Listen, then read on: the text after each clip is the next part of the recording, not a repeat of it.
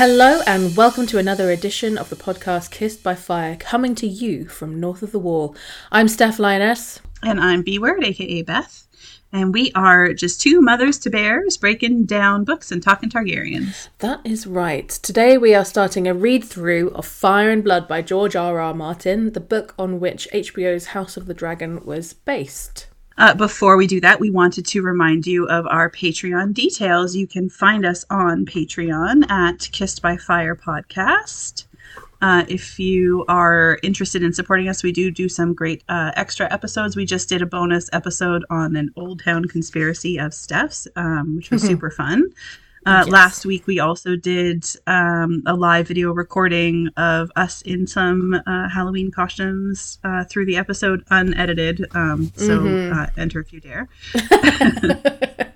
yes, um, yeah, and we're about to release that a new episode that that Beth just mentioned, the bonus episode that I like to call the Old Town Conspiracy. It is exclusive to Patreon people, and it's awesome. So please join us there if you can. But don't worry if you can't, because times are hard. So we get that. And you will always be able to find us uh, on uh, Apple Podcasts and Spotify as well. Yep. Um, our, our Twitter details, if you are looking for us there, we are at Kiss Podcast. Um, and just in case we do uh, lose Twitter in the next little while, we'll see. We are also on the Twitteros Discord, and you can just add us uh, personally anytime. Yes. We don't have a special podcast handle there, but we are Stef and Beth on there. We or Stef are. and B Word on on the Discord. Indeed. And our email address, if you wanted to, sorry, our email address, if you did want to send us an email with any questions, content follow up, anything at all, is at kissed by fire, the podcast at gmail.com. Yeah. Only lovely things, please. Yeah, lovely. yes, please. Yeah. Um, yes, and also I think we're mods on the Twitteros Discord, so you can also find us with at mods, but you'll get all the mods, so you might not necessarily get us. Yeah, you get everybody. You get all of us. You might get someone else. Um, so yeah, so that's all the info. Shall we get into the episode itself? Um, We're going to do a very short summary of the first chapter in Fireblood. It's very short because Fire and Blood basically is a summary of things. It's if you don't know about it, it's a, a historical tome uh, written in inverted commas. You can't see me doing that with my fingers, but that's what it is. Uh, by a maester, Archmaester Gyldayn, right? Yes. Yes. Yep. For some Yes. reason, I just suddenly like couldn't remember the name.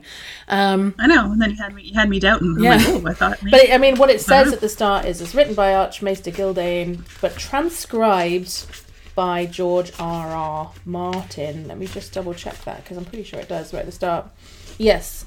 So, Fire and Blood, beginning a history of the Targaryen kings of Westeros, Volume 1, from Aegon I, the Conqueror, to the Regency of Aegon III, the Dragonbane, by Archmaester Gyldayn of the Citadel of Old Town, here transcribed by George R. R. Martin. So there we go. That's how it's sold. So we're, we're not going to go into a ton of details in the summary because it is very summarizing of what happens. So that would be boring. yes. Um, It's so we're just- already a summary. exactly. No one wants to summarize a summary. Nope. Um, exactly. Uh, so we're going to do a short summary of the first chapter of Fire and then talk about it. And then about halfway through, we're going to stop for a moment to shout out to our lovely patrons and actually answer a question one of them had for us this week. Uh, as Beth mentioned, that is something you can do, definitely. If you become a Patreon, a patron, a Patreon, eh, the same. Page, page, both, same thing. Yeah, that's fine. You can do that and we will answer them as best we can. Do you want to mention what ha- might happen at the end of the podcast, Beth? Oh, yes, the end of the podcast. Yes. So if you are afraid of spoilers, if you are reading along uh, for Fire and Blood and you don't want to uh, jump in any further, we are trying to be spoiler free through the main part of the podcast. And then at the end, we will uh, do a, a section where we talk about spoilers. I don't, I think we've mentioned this uh, to each other. I don't know how many there will be with this particular uh, chapter. It's, uh, you know, because there's so much that you could dive into and so many different directions. I don't think we're going to have a ton for the spoiler section No. because we're only just uh, it's just the tip of the iceberg. Um, Just the tip. getting in there, just the tip. It's just the tip for now. Yeah. Um, it sounded super sketchy one. Uh, just the tip for now. Just the tip. Um, anyway, Yeah. yes. Um, so there we go. Yeah. So shall we start the summary? What is the first chapter entitled, please, Beth? The first chapter is Aegon's conquest. Yep, and that's that's basically the summary as well. it's just a Yes. chapter about him taking over and uniting the vast continent of Westeros. There are a few other things too. We meet his sisters, Visenya and Rhaenys. We learn about the Seven Kingdoms before they were united, and are introduced to a lot of major players and places in the entire A Song of Ice and Fire series. Yes, we also meet people who are legendary but long gone after Aegon's conquest, like the Durrandons um, and House Hoare. That's an unfortunate name.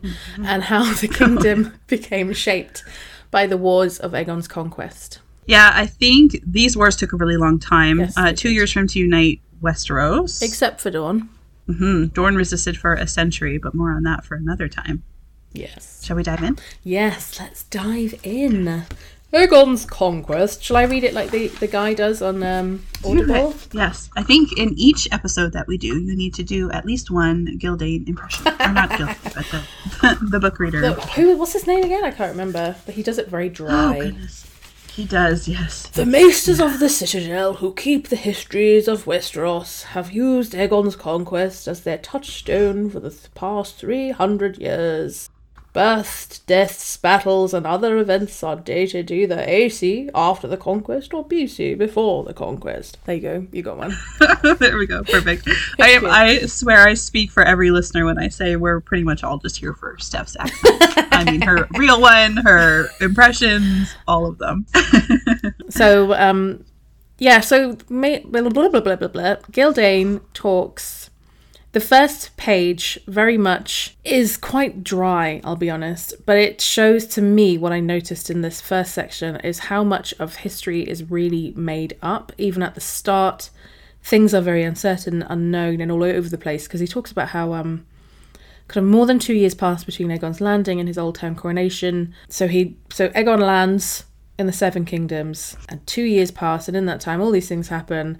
And some people say that he became king on his first day when he landed, and some people say he didn't become a king until he was anointed two years later and crowned. Aegon doesn't think he became king No. until he was anointed by this No. by the sept. but it's kind of um it's just interesting you you immediately get a sense of everything's all over the place that's what i read. Like the first time you're just like oh god okay. So true scholars know that such dating is far from precise because all of these things and then Dorne doesn't come into the fold for a really long time.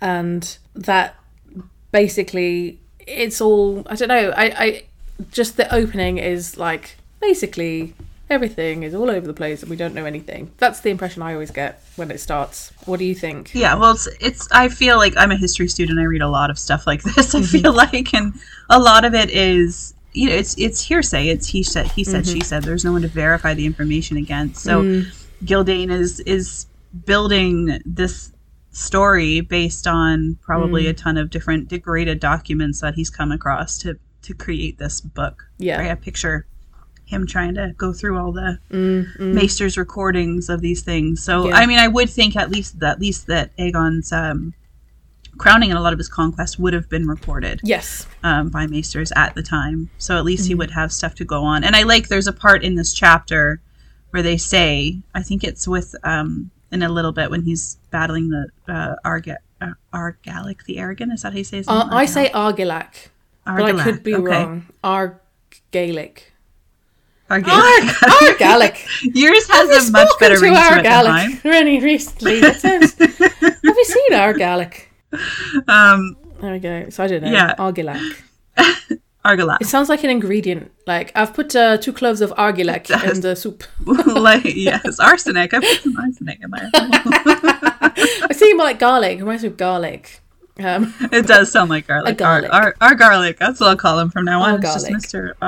Yeah. Our garlic the arrogant. Um. Anyway, but I think they say with him, like he he rides out and they have. Oh no, Mhm. it was it was sorry, it was Harren the Black who rides out and they have their their maesters nearby. they do, they do. Although you know what And I they think actually of the Maesters, record it so, verbatim. yeah, but do Yeah, they? it's true. Yeah, Do they? but both if both maesters say the same thing. But maybe they worked case. on it together because I'm a conspiracy theorist.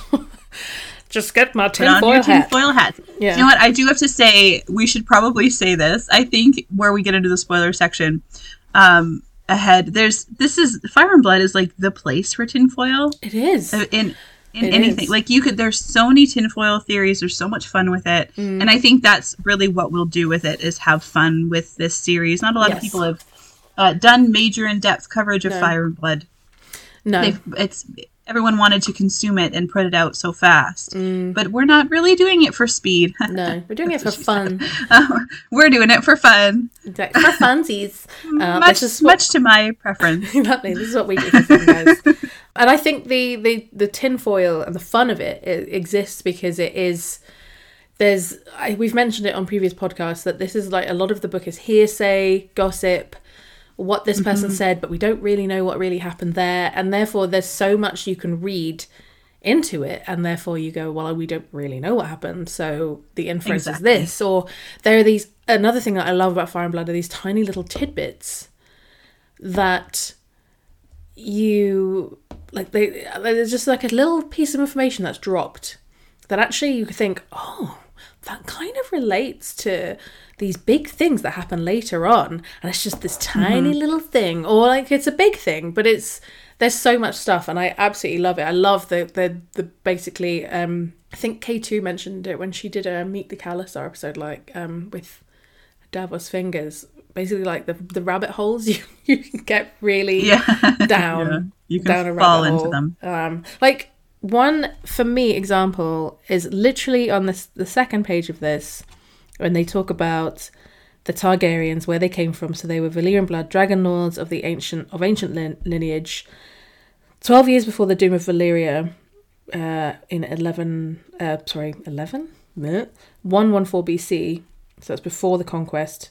Aenar Targaryen sold his holdings in the freehold lands and moved with all his wives, his wealth, his slaves, his dragons, siblings, kin, and children. I'd love to know what they mean by kin as well. Like, they've got his sons, Nieces daughters, nephews, maybe? maybe. Kin. Brothers? Yeah, it's interesting. So they moved to Dragonstone there. Uh, it could also be like bastard siblings. Like Oh, you have Orys, yeah. who's like a bastard That's relative true. of Aegon himself. Um, so How do you like that for a Baratheon origin story? Oh, I know, I love That's the fun. But this is really interesting to me that they move there. So you, the reason he did that was because, which we get into about Daenys the Dreamer, um, who believed she saw foresaw the doom of Valyria. So first of all, twelve years before, it's cutting it quite fine. Uh, um, you know, and I I do wonder like why Dragonstone? That's interesting because that's like the that's the furthest outpost. Why does Dragonstone like why does Dragonstone have a volcano? It's like nowhere else in Westeros has. Except Dragonstone. Maybe that's why they picked it. maybe that is Maybe why. because that it, felt like home. but it seems really weird because it's like further inland than say Driftmark. It's closer to Mm-hmm. Other things. So why is this one little island like the one kind of perfect island basically for dragons? Because it's got volcanoes, it's got heat. It is the one island that is basically as close to Old Valyria as you're gonna get. Perfect for for har- harvesting dragons. That sounds wrong. Um, like breeding dragons. Yeah, Um, breeding them, hatching them, yeah. maintaining them. So it's just sustaining them. interesting that that Dragonstone happens to exist and be the perfect place. That's what we call plot plot armor. I would say. armor, yeah, that's, maybe. That's a that's a device that just Um, it needed it's to be. very so lucky does. that they had that. like, Yeah, yeah. Very lucky that George wrote that in there. but it's lucky that they knew it existed. It's not Yeah. big. no, So how did they even know it was there in the first? Did she dream of Dragonstone itself? Was she? Did her dream tell her where to go? well, I don't know. Well, I think it was a, would it was a Valyrian outpost already. So I think it was already part of the Oh, yes. Valyrian thingy, but it was the furthest east that they sorry, not east, west that they went. And they never Yeah. bothered with Westeros before. Don't know why, but they didn't. And of course, Daenys was a dreamer. Daenys the dreamer. She was the one who foresaw, eh, apparently foresaw the ending of Valyria. And I, it makes me wonder. Like this is again a little tiny thing. You think why was she a dreamer? Why are why Targaryens? They seem to be dreamers. Were other Valyrians dreamers? I feel like it's safe to assume that other Valyrians were probably dreamers. If we can assume, if we mm. know that other Valyrians were dragon riders, mm. why would we assume that exclusively Targaryens were dreamers? Well, I don't know. I was just wondering if there was a reason. Like, mm-hmm. why specifically did Daenys have that dream? Why didn't anyone else? No one else had that. Yeah. Just Targaryens. Well, and Targaryens were also not an upper family. No, they weren't. right? Exactly. They were They were kind they of were like fairly low dragon down. riders. Yeah, regular Yeah. Joes. Pop into Mhm. Well, pop into were like- Walmart. I don't know if it's they were like they were like the white collars, and then you have the the um the snooty ones. Valyrians who were like the the blue collar, Yes, that's right? true. Because they weren't yeah. even dragon riders. No, you know? exactly. Yeah. They weren't even dragon riders. Yeah. Um, but I just find it interesting that they were the ones who got the dream. They were the ones who survived. Why them? Um, is it Mm-hmm. To do with the potential prophecy that is mentioned in the House of the Dragon show? That is Aegon's prophecy of that the long about the long night coming. About the long night. Did Daenerys dream about that too? Or did she just dream about this and they had to get because are the are the Targaryen because they say in the show a Targaryen has to be on the Iron Throne to unite the realm to in order to stop the long night from coming and that's why Aegon eventually as we see as we'll dive into he he conquered Westeros this this kingdom that was just made up of little tiny kingdoms a kingdom of kingdoms it was just a continent it's a bit like the United States it's like making all these people one, even though they like have different cultures, backgrounds, peoples, gods, whatever. Like, let's make them all one. Or even the European Union. let's conquer this continent of Europe and make them one country. It's it's a crazy idea to do in some ways. It is. Um, yeah. And there's the reason why I. It's a hard job for him to do to unite them in the first place. It's not like he landed and he was like, "I am king," and they went, "Okay." Um, Yeah. as we mentioned, it took two years. yeah. It took two years. But it's just interesting that it was the Targaryens. They got out. Daenerys had a dream. Did Aegon have dreams? We know Daenerys. So it's minor spoiler thing there later on. The Targaryens seem to be dreamers. They do. They do. And yeah, I wonder you're right. Like why why was it this family and like I said if we assume that there were other families who were capable of it, why did they not trust Daenerys or or um was it Aenar? Was that his name? His story. I believe. Aenar. Yeah. Aenar. Yeah, so why didn't they trust his his story or Dany's story that Yeah. Mm. danger was coming if it was commonplace in Valyria? Yeah, they thought he was just like leaving because he was like a coward. Yeah, they called him the exile. Yeah. They were like, oh, he's a Because dick, he you know. Yeah, oh yeah. mm. they thought it was yeah they the Targaryens were far from the most powerful of the Dragon Lords, and their rivals saw their flight to Dragonstone as an act of surrender and cowardice. But maybe that was just the other people believed. Maybe it's like Krypton. Like maybe they believed that it could be saved, but the Targaryens were like, "No, it's going, so we're leaving Yeah, and establishing something else." So maybe the other upper families were trying to save Valyria, Mm, maybe. which maybe ultimately caused. I don't know doom. if they Who knows? were like they seem to just be obsessed with like more. warring amongst each other, and it doesn't. Yeah. there doesn't seem to be very. we don't know evidence. a lot though. I mean, I'd love No. to. We've said this before. I'd love to get a show on just more Yeah. information on or a wee book, just like a little Valyria book. Tell us about Valyria. yeah. Yeah. Tell me more. Tell me. And of course, more. they moved close to Val- Velaryons. Is it Velaryons? Yeah, it's Velaryons of Driftmark. the Velaryons and the Celtigars of Claw Isle. Yeah. Do you say Celtigar? I say Celtigar, but maybe it is Celtigar. Celtigar, Celtigar. No, I think. Well, I think it's either depending on. Uh, but Celtigar makes sense. But Celtic, yeah. I never or. know. There's quite a few names that I've got absolutely no idea. I know. I was gonna. I have in my notes for later to ask you how you say, um, the Dornish family, the Y R O N W O O D. Ironwood. So yeah, I say Ironwood as well, but I I feel like I've heard other podcasts say Yornwood. oh, really? Because Y Mhm. is but like I an say I it's a sound Y is an. I, Yeah. like an ow vowel. Yeah. There's one in the north that I never know how to pronounce. I can't remember it. It's one of the ones defend fucking Winterfell or something. But I never know how to pronounce their name. I'm like always changing my mind. Hmm. I can't remember their name. But I I read it and it distracts me because I'm going, is it blah blah blah or blah blah blah? And I say it differently each time in my head. so Yeah, yeah. um, and I then- feel like that's the series constantly saying it. basically no one knows. Mm-hmm. Although I get really annoyed when people call Viserys Viserys or Vi- Viserys or Vi- Viserys. I'm like it's Viserys. I literally say on the show It's Viserys. Viserys. um, in the audiobooks for the main series, uh, for anyone who's listened to them, Roy Dotrice says Brienne. oh, instead of And Brienne. I, I, yeah, oh, and I had to turn it. I had to turn it off. It's like I know people really love Roy Dotrice, and Yeah. and I have nothing against him. I Mm. couldn't. That was too distracting for me, and and Pitire or something like that for Peter Baelish. What? Pitire, he would say why. The he would really enunciate the why. Someone else will correct me with how he says that, but I, I, I'm I am here. open to how people say say what feels right to you. Smoke is coming up my ears like P-tire. I know. I can't. In one of my children's names, we switched a t- traditional I for Y, and so like to me, it just makes the same sound like Yeah. I would. and it would um, do. And that's what it would have been in the olden days. Like it would have been an Yeah, icon. yeah. But oh, blech. And also a lot of like old writing. So if you study like Chaucerian English, which is like the very first version Yes. of the English language, a lot of it you only work out how people did by by the rhymes and stuff like people had. But it's changeable. That's the whole thing about the English language is that it is based on so many other languages that no one really knows how to spell any of our words.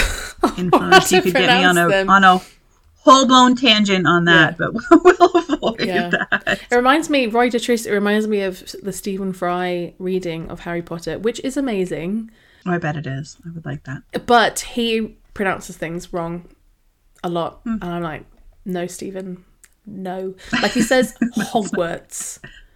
Hogwarts. Like it's Hogwarts. Words like with an E. Yeah. Oh, because he's quite. His Stephen Fry is extremely posh, and he probably studied. He studied like Latin and stuff. So he says things like axio instead of accio.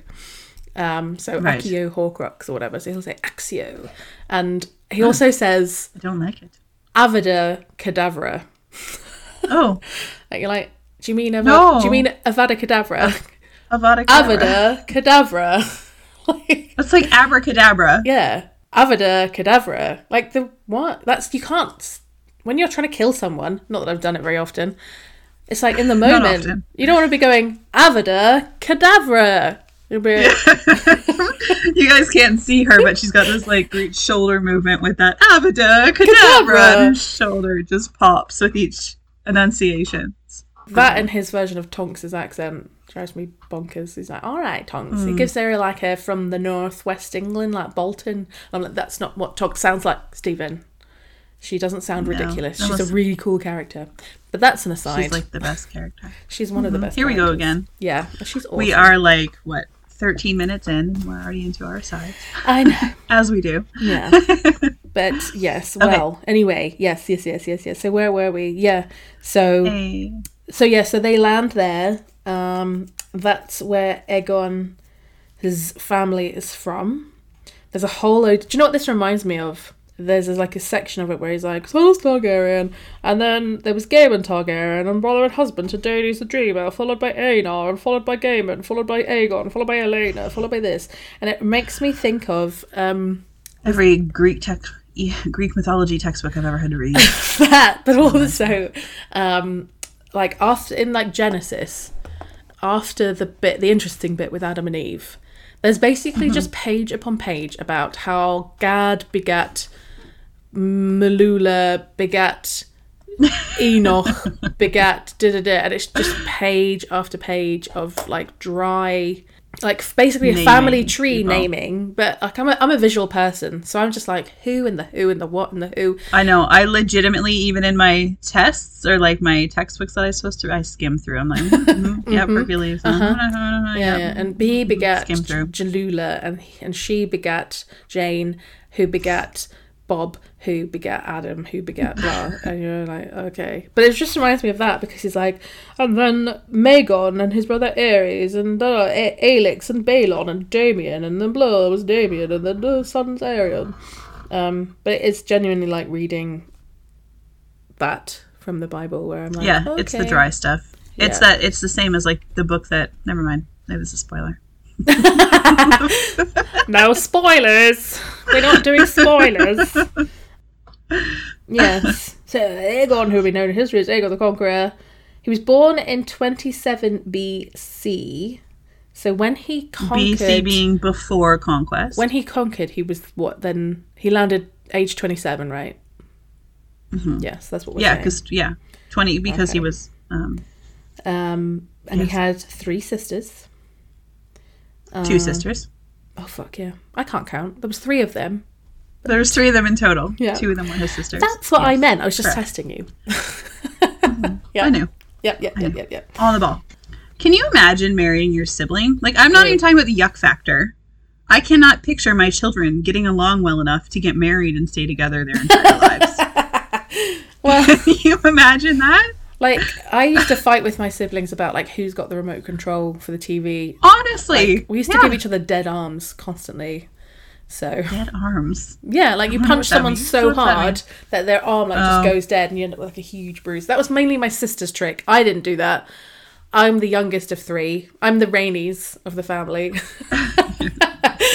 um, I am the baby as well, but there was just two of us. so I was just usually like in the middle going, oh my god, stop punching people. I don't like it. I was just smaller. I was like a runty, smaller person who was terrified of my older siblings.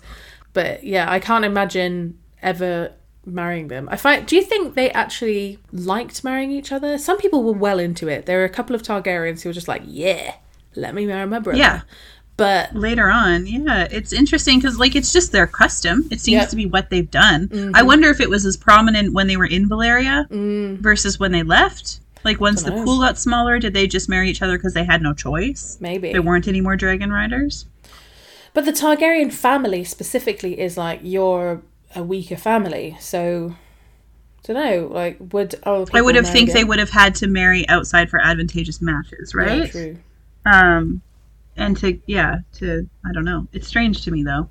But again, so much of it's a mystery. Like we just don't know what valyria was like. Come on, George. Yeah, After you've done Seriously. Winds of Winter and Doom Spring, can you do a book about valyria please. Mm-hmm, please. I'd love to know. pretty please. Please.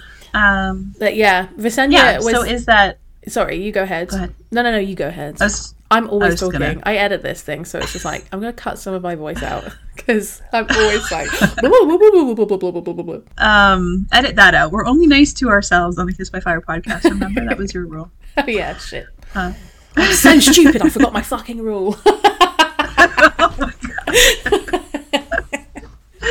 oh my. oh my. Yeah. So, um, yeah. I just wonder. It just makes me wonder about the Mm. custom because, like I said, I can't picture my my kids wanting to marry each other. Um, No, my kids probably would. My my my boys probably would. I, I think my eldest is upset that he's not allowed to marry his younger brother.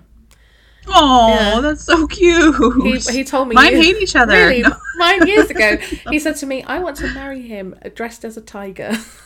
So, like he was like four at the time. So um, That's the cutest thing I've ever heard. Oh yeah, but I think that he he would still probably love. Like he basically wants to live in the house with us forever.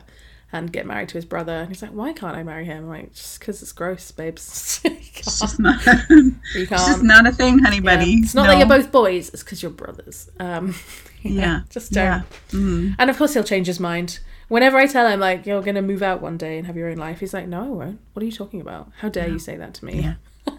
That'd be my youngest too. Yeah. Loki would be like, "No, mommy, No, no." no, we're going to live Um, together forever. Loki, Loki would marry Thor probably, but it would drive Thor insane. Like Thor just could not. But mine are like ten and five. There's a big age difference, Yeah. and they just don't. Yeah, mine are eight and 4 so it's different. oh well. yeah, yeah, But still, like it's like Mm. double the age. Yeah. But yeah, so he had to marry Visenya because she was the older Visenya out of duty, out of duty, and Rhaenys because he fancied her. He wanted to. out of desire. Yeah, Yeah. I love how he puts that. So Mm-hmm. I find it's like so he did actually want her. Did she want him? We never find out. We never find out what she wanted. we'll wanted. never know.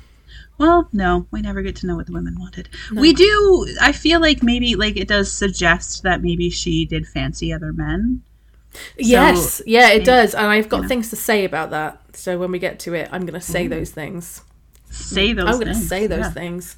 Um, But uh, yeah, it's it's it is kind of gross, but it's interesting that it's sort of like it, it kind of goes in birth order.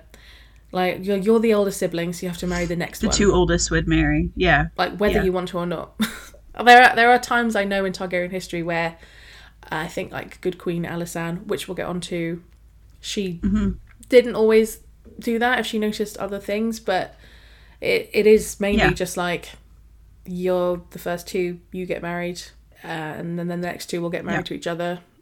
You know, That's just what happens. and if they, the and if we, and if there's no Targaryen for you to marry, we'll have a Val- Velaryon or um, a Celtigar, Celtigar, Celtigar, Celtigar. If I, but do they marry into that? The I feel like I was I don't surprised on think that they do that marry the Celtigar because the Celtigars are even like lower. They're like I was reading about. I was reading about like thumbs down, double thumbs down, um, because they they were like lower, even lower than the Valerian Valarians. Fuck, I can't fucking say it. The Valarians, Valarians I always say Valerians. I know that it's Valerians and Valarians. and the Valerians and the confusing, Val- but- from Valeria mm-hmm. Valaria. Yeah, so they were even lower. They're like quite poor. I don't even think, but I think they became good. I think there was definitely a Celtic Celtigar hand of the king twice, and I think there was a Celtigar Kingsguard. I think they definitely had places and in placement. Yeah, that makes sense. in Okay. their court, but I don't think that they ever married into them. I don't think they. I think like because House Celtigar is like laughed at by other people in Westeros. Like they're basically just kind of like the only real good thing they've got going for them. They are quite rich, and they do have that um because they're trade. that um, Valyrian steel axe because it's mentioned later on in the series. Kind of spoilery, but it's not really that spoiler Yeah. but that there is a lot of riches um, on Mm-hmm. on their isle, Claw Isle, Um, Wow. Yes, because yeah, we'll talk about that stuff later. But yeah, and there, um, what what interests me is there um the before I forget it. Like sometimes I just have to say things, otherwise it's gonna go out my brain.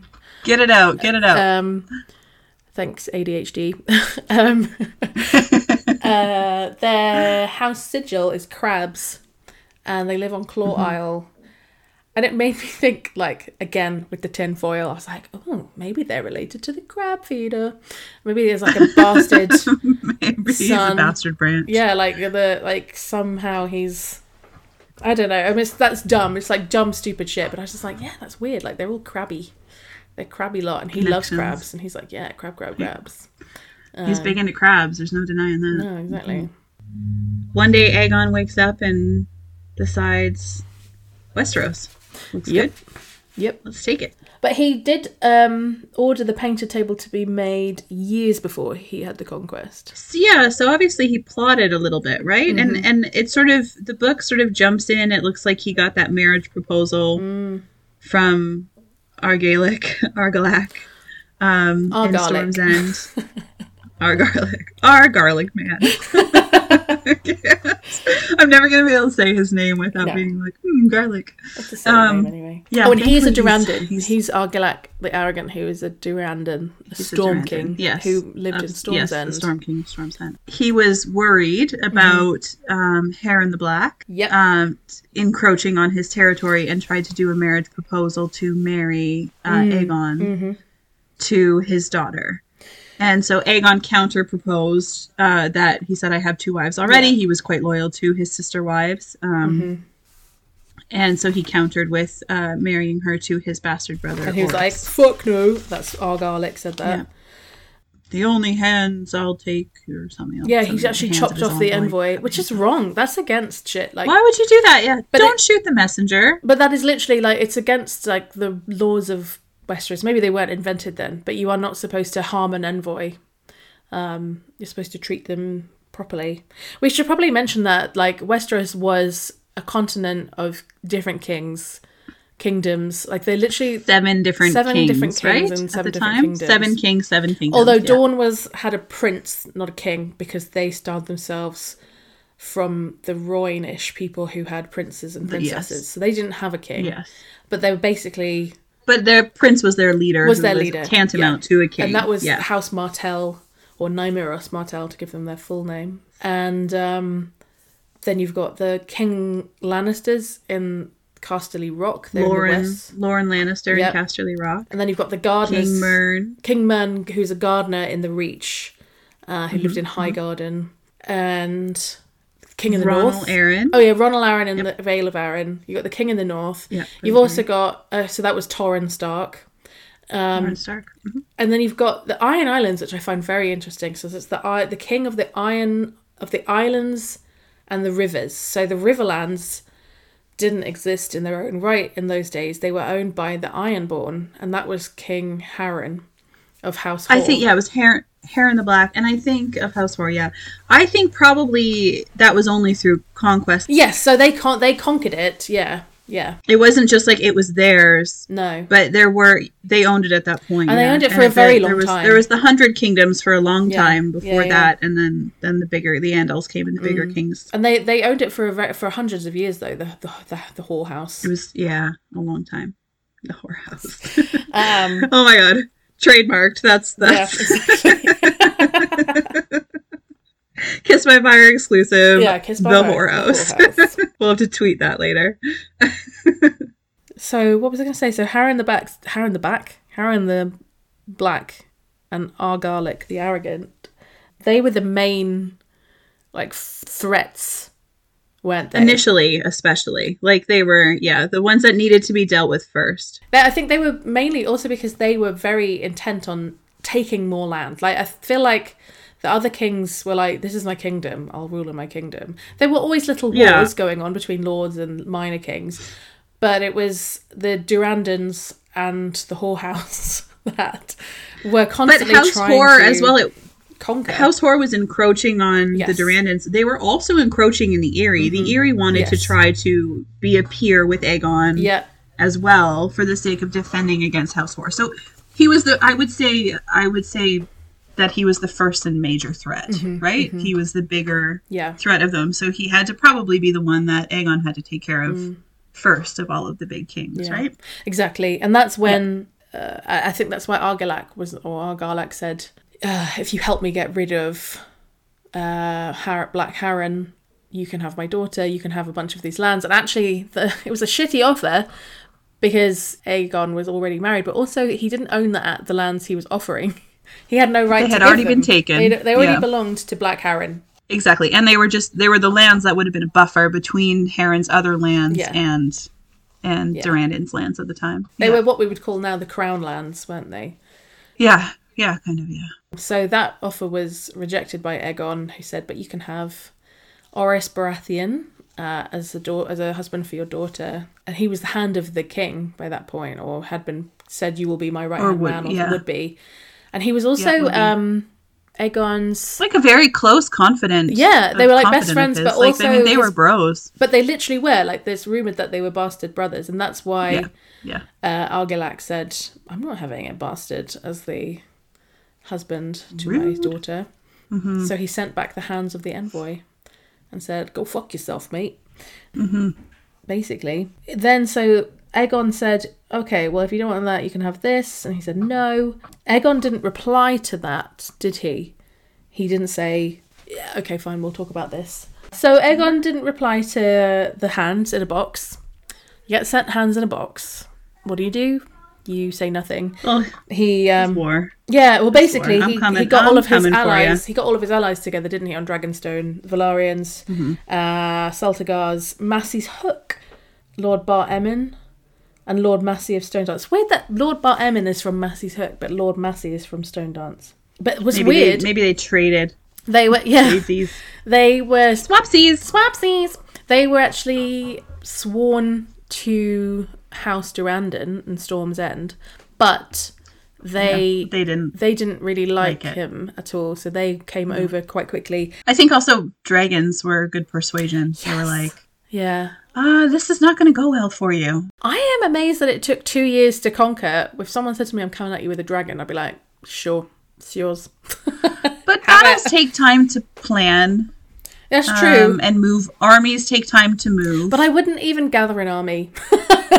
Just be like, Yeah. fine, you can have my house. What- you know what? What you want, okay. it's fine.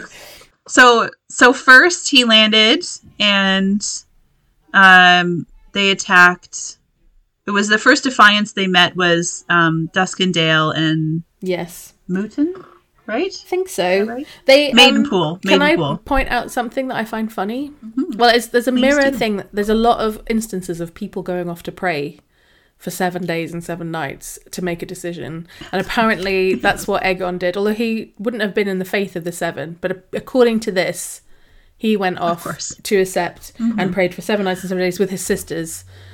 And they shut themselves in. I'm like, yeah, they weren't praying. They were doing it. They were having a massive threesome. yeah. Let's put a sun in your belly before we get started exactly. in this war. Let's assure my line. I mean, I wonder what they were. I reckon they were talking. They were just talking about what to do. And again, because I'm obsessed with the idea that Aegon did have a dream about conquering Westeros, were they talking Mm-hmm. about his prophecy? Was that something that came up in this sev- this seven days and seven nights bullshit that they clearly didn't go in the set for seven days and seven nights? I think that's No, because they didn't even have a sept on Dragonstone at that I think point. I wouldn't think, unless it was built for traders. Maybe they did. I feel I always just assumed it was built later. yeah. It says it had a Okay. castle sept.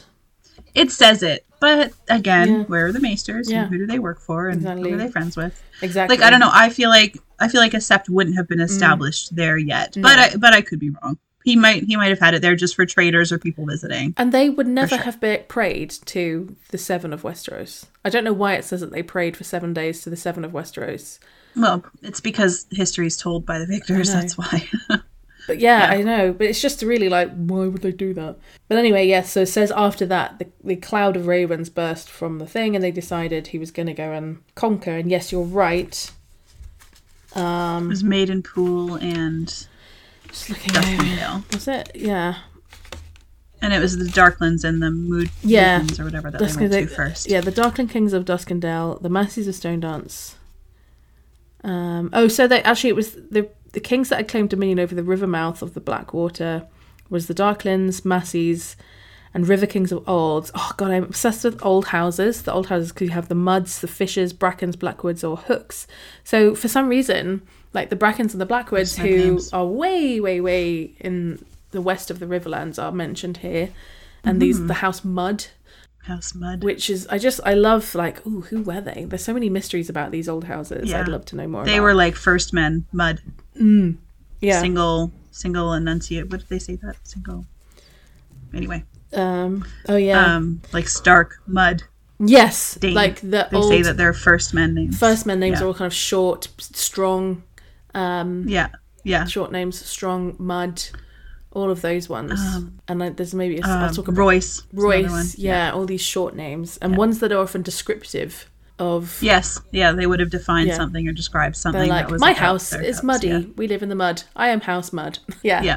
Uh, and so they'd been in that area for a while. And that actually, the mouth of the Blackwater Rush was really, again, this shows you how much people didn't really like Black Harren and our garlic.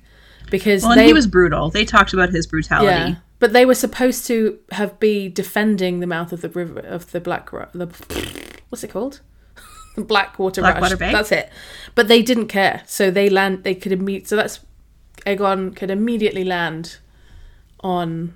But he was he did they did have a little bit of pushback from from Maidenpool and Duskendale. Yes. And they took it, but Visenya ordered that they not sack the city so that they could get their first funding for the war. So that's where that was part of where he funded the war was with those trade cities Absolutely. and the riches they had in their stores, right? Mm-hmm. So that mm-hmm. would have been their Yes, and you're absolutely right. And Rhaenys took Rosby straight away. It's really funny that um, the the houses closest to what becomes King's Landing ha- always like to me they always sound like just quite a weak set of houses. They're always like you go just Yeah. like whatever, sure. Um, take it. they don't Whatever. seem very Yeah. interesting. It's House Stokeworth, Rosby, all of that. Yeah, and They're just used to being vassals, I suppose. And I'm gonna make mention something. Don't let me forget a thing I want to say about Visenya and what she does about Duskendale because I'm going to talk about that in a minute. And there's a for, there's a spoilery thing I want to say about Duskendale as well. How she takes their riches, and of course they were very wealthy from trade. Trade. So there's Yeah. a kind of maybe a spoilery thing for later about that that I want to talk about. Okay. I feel like it's a bit shitty that the book says Visenya, eldest of the three siblings, was as much as a warrior as much a warrior as Aegon. Um, like actually, when they talk about the personalities of them, Aegon, though he fought and would fight, he wasn't that interested in it. And Visenya was No. fucking. She was like amazing. There's many instances. Spoiler alert, I suppose for for maybe our next episode, but with Visenya on page where she's the one pulling a sword, she reacts faster than Aegon. She's the she's definitely more of the warrior Mm-hmm. Yeah. than any of them, I feel it's a bit insulting Yeah. to her to say that she's just as much like no. Just as much as Aegon. Like liken him to her brother because he is the penis. Um, but yeah, it, to me, it's it's Visenya is the warrior. Aegon is sort of the uh, intellect, Yeah. and then Rosani Rhaenys Rosani's Rosani's. Is the artist. Yeah. So I feel like that's sort of their Yeah. that's their dynamic. Or Aegon. Aegon was intellectual, but he was also kind of a diplomat as well. He True. Yeah. You know- time. But I find intellects can be both, not all of them, for sure, not all of them. But Yes, Yeah. she she carried Dark Sister, which is a sword I'm really interested in, and Daemon carries Mm-hmm. that in the show. in Um, the show, So we talk about a little bit about the siblings. So you've got Visenya, who they say she's a bit of a bit of a warrior, and she trained beside her brother as a child. So I like that we already have an example of a character who is, you know, not gender non-conforming. That's really great. Possibly, Mm-hmm. Yeah. possibly queer. Yeah. Like, did she marry her brother out of duty as well, and basically, you know, open her legs out of duty too? I kind of, I kind of get the impression from Visenya um, that maybe she borderlined on more asexual. She only she wanted a child because she wanted to assure an heir of her own. But I don't. There's never any mention of her. Yeah, and even in her, even in her beauty, they talk about how she was um, sharper. Yeah, but I feel like this is patriarchal bullshit. I've written this in my notes. Patriarchal I don't, bullshit. I don't disagree with you. Yeah, about both of the sisters get patriarchal you have to talk bullshit. about their looks. yeah. instead of their abilities. And it 100%. says, even those who loved her best found Visenya stern, serious, and unforgiving. Some said that she played with poisons and dabbled in dark sorceries. Mm-hmm. Uh, she had a harsh, austere beauty. And I just think that that is so. If you're a strong woman, you're a witch, basically. Mm-hmm. If you're a strong fighting woman, you're you're a dangerous witch. And then Rhaenys, who's said to be beautiful, playful, curious, impulsive. Um, she loved dancing and poetry, and but it says that she's beautiful, basically.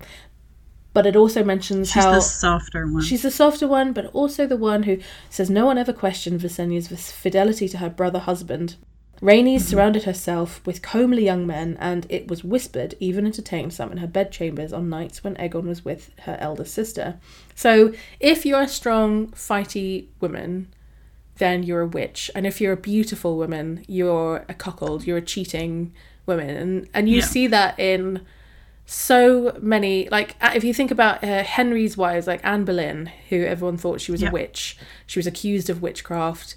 Uh, and you've got um who was the one the other one he beheaded? What's her name catherine howard Catherine Howard. and she was beautiful who had- and therefore had an affair. who apparently had an affair supposedly but she was beautiful Yeah. so she was clearly the get the way to get rid of her was to say oh she's cheating you know um Yeah. and it just Yeah. like hacks me off because it's like this is was Visenya Visenya probably wasn't like all this but that but the No. way she's written about is that she's like harsh and She's Visenya is an, an interesting instance again where where its history is told by the victors Mm-hmm. because of, of Maegor's reputation and Mm. obviously her association with him and we'll talk a lot more about that later. Mm-hmm. But um yeah, it is. It's one or the other. It's it's you have to fit into this sort of archetype of a, of what a woman should be, and if you don't, we're gonna make you. There's Mm-hmm. gonna hear say this or that. It's gonna you got to fit into this box. This one or this one. That's it. Do you see um, a parallel in a way between potentially? This might be a bit spoilery, so I might have to say it at the end. I'm not going to say it Two now. sisters from a later series. Two sisters from a later series and a brother slash cousin that they might have. yeah, yeah. I had the same the same note. Yeah. Yeah, big time. So we'll talk about that yeah. later. We'll talk about it later for sure. yeah. God, it's really hard not doing spoilers, isn't it? Uh, la la la. Have you got anything else you'd like to add about them too, the the sisters? Not for this part, I don't think. Um, no, I don't think so. No. Oh yeah, so when so when they arrived in King's Landing, uh, and Aegon called himself king. He's like, I'm the king now. He gave new honors. That's how he created the Velaryons as Lord of the Tides. That's what then that that's how that began. Uh, made master of ships. Tristan Massey was named master of laws. Crispin Celtigar, Celtigar, master of coin, and Orys Baratheon became uh, he said, He's my shield, my stalwart, my strong right hand. And thus, uh, this Baratheon is reckoned to be by the Maesters as the very first king's hand. And I want to ask you, who the hell would want to be hand of the king? like, why? You know, back back when you're the very first one, it wouldn't be such a bad job. Yeah. You don't have any predecessors to be like, no, you don't want to be that guy. No. You know? But it would only have to be, I feel like it would only have to be really like politically climby people or so fiercely loyal. Like otherwise like you have to either be obsessed with power or obsessed with loyalty. Yeah. And Orys was Orys was yeah, the latter. He was super loyal. He just Mm. believed in Aegon's cause, and he probably knew the root of it. If if we are to believe that there was a prophecy, Orys would have been in on the prophecy, perhaps, or or, or so? would have trusted Aegon enough to know why he was doing it. Interesting. I do kind of think that there were brothers, yeah. probably. But but but Orys was never his heir. And that's the whole point, is that No, but the sisters the sisters knew for sure. Interesting. So yeah, they would have known. I don't know. Imagine if Rhaenys got to marry uh, Orys Baratheon instead, That would be the cool. other brother. That's a good what if. Yeah. that could. I, I don't think that would ever happen because I don't think Aegon would allow it to happen. No, because he loved he loved too Rhaenys much. too much. Um, And Vis- and Visenya would not have had anything to do with Orys Baratheon. No. my my brother's penis can go in here because I have to to make an heir, but that's it. Mm-hmm. But there's no another one. no, Yeah. no, thank you. Mhm. I love Visenya. Yeah. What I find really interesting, which oh, again is this spoilery. So the the people in Westeros, kings and lords, all have their own banners, which the Targaryens Yeah. never did. And so they he makes their own one. This is where they make the king's um the three headed dragon, breathing fire, red dragon on black. I don't think it's too spoilery to say that this is like that he did this to assimilate among the people to show I am one of you. Yeah. Which is I'm one of you. which is what a later forebear of his in the main series does. She assimilates herself with other cultures that she's with. Yes, that's true. Yeah. Um, It's it's really just a tactic that any anybody would do Mm. But- for but- survival but and, Viserys- and to show power and respect. But Viserys, right? Oh, it's true. Viserys is not do incapable of that. But Viserys is not a. This is spoilery again. We're Yeah. trying not to do main Yeah. series stuff, but Viserys is not a diplomat. no, he's a doofus. He's he's he's a doofus. Yeah. He's an abusive exactly. idiot. Read the main series, everyone, if you haven't already. It's very good. And that's when they first started the the long named kings. This is Aegon, first of his name, King of Westeros, shield of his people. But it gets longer and longer after a while. Oh, I'm hungry. going and going. And I like I like that they had um Visenya crowned him hmm and Rhaenys um was his herald. She cried, you know, king of the first Yes, men. So yeah, she was his exactly. crier or whatever. So they're both involved in his coronation. Mm. And I found a bit that I think is maybe foreshadowing. Mm-hmm. Let's hear it. So, so when she says Queen Rhaenys held him as Aegon the first of his name, blah blah blah blah blah, the dragons roared and the lords and knights sent up a cheer, and it reminded me in the show House of the Dragon when in the first episode. Viserys hmm. mentions he had a dream about dream. Aemma or someone giving birth to a baby with a crown on the head, like Aegon, Aegon's crown. Um, which Aemma's like, fuck, giving birth to a baby with a crown on the head. Fuck me, no thanks. And that all the dragons will roar and dr- but drums will beat and people will cheer. And i do wonder if because obviously what he dreamt he says it feels really real to me this is a prophecy. I wonder if he didn't dream a prophecy but he saw something that had already happened that he basically saw in his dream Aegon being crowned as the conqueror. Yeah, except Aegon wasn't a baby when he was. No, that's true, but he- but does he see? He sees the baby being he see- born. he said a baby being see, born with a crown on his head, right? But doesn't he see a man sitting on the throne with the crown on his head later? With the crown on his head, maybe. Maybe. It's a good theory. It's neat that they sort of pulled that right from the book either yeah, way. Yeah, You know, the imagery is right straight mm, out of the book, which is great. And yeah, and so it all goes a bit like a bit crazy because everyone's like, "Oh my god, there's this guy just turned up," and uh, is in. So all of the houses are like in Castle Rock and Dorne. Some of them wanted his help, and some of them wanted him to go away, like the horse. Mostly, it seems like they wanted his help against House Hoare. If Yeah. they couldn't get that, Mhm. then then they were going to try and. But also. Arg- Argalic, so the the Dornish wanted to get rid of Yeah. Argilac, so they were like, that's can- true. Yeah, they wanted Yeah. they wanted the Stormlands. Or, And then Yeah, the, the the Arryns wanted to get rid of House Hall. Would you help us do that? Like, Protection. lots of people offering up wives, husbands, Yeah. daughters. Like they they don't understand that this is not a negotiation. Yeah. I did make a note later on. I was like, fuck you, bitch. I think it says something like uh, Sharra Arryn Mm-hmm. offered uh, herself, she sent a painting of herself Sent a portrait of herself because she was said to be very beautiful um, Mm-hmm. and, and said, you can, I'll marry you as long as, and if you help me get rid of the hair and, and the name my son your heir. But do you know what they fucking say in this book? I like, uh, yeah. She says um, that the portrait Oh, finally yeah. reached him, but it is not known whether Aegon Targaryen ever replied to her repo- proposal. He had two queens already, and Sharra Arryn was by then a faded flower, ten years his elder. So she was thirty-seven. Fuck off. She's not a faded flower. Fuck you. this hits home. I was like, excuse me, I'm 37 too, and I'm not a fucking faded flower. Get fucked. Like, how rude. how dare you? Oh, oh by then God. she was a faded flower. You're like, what?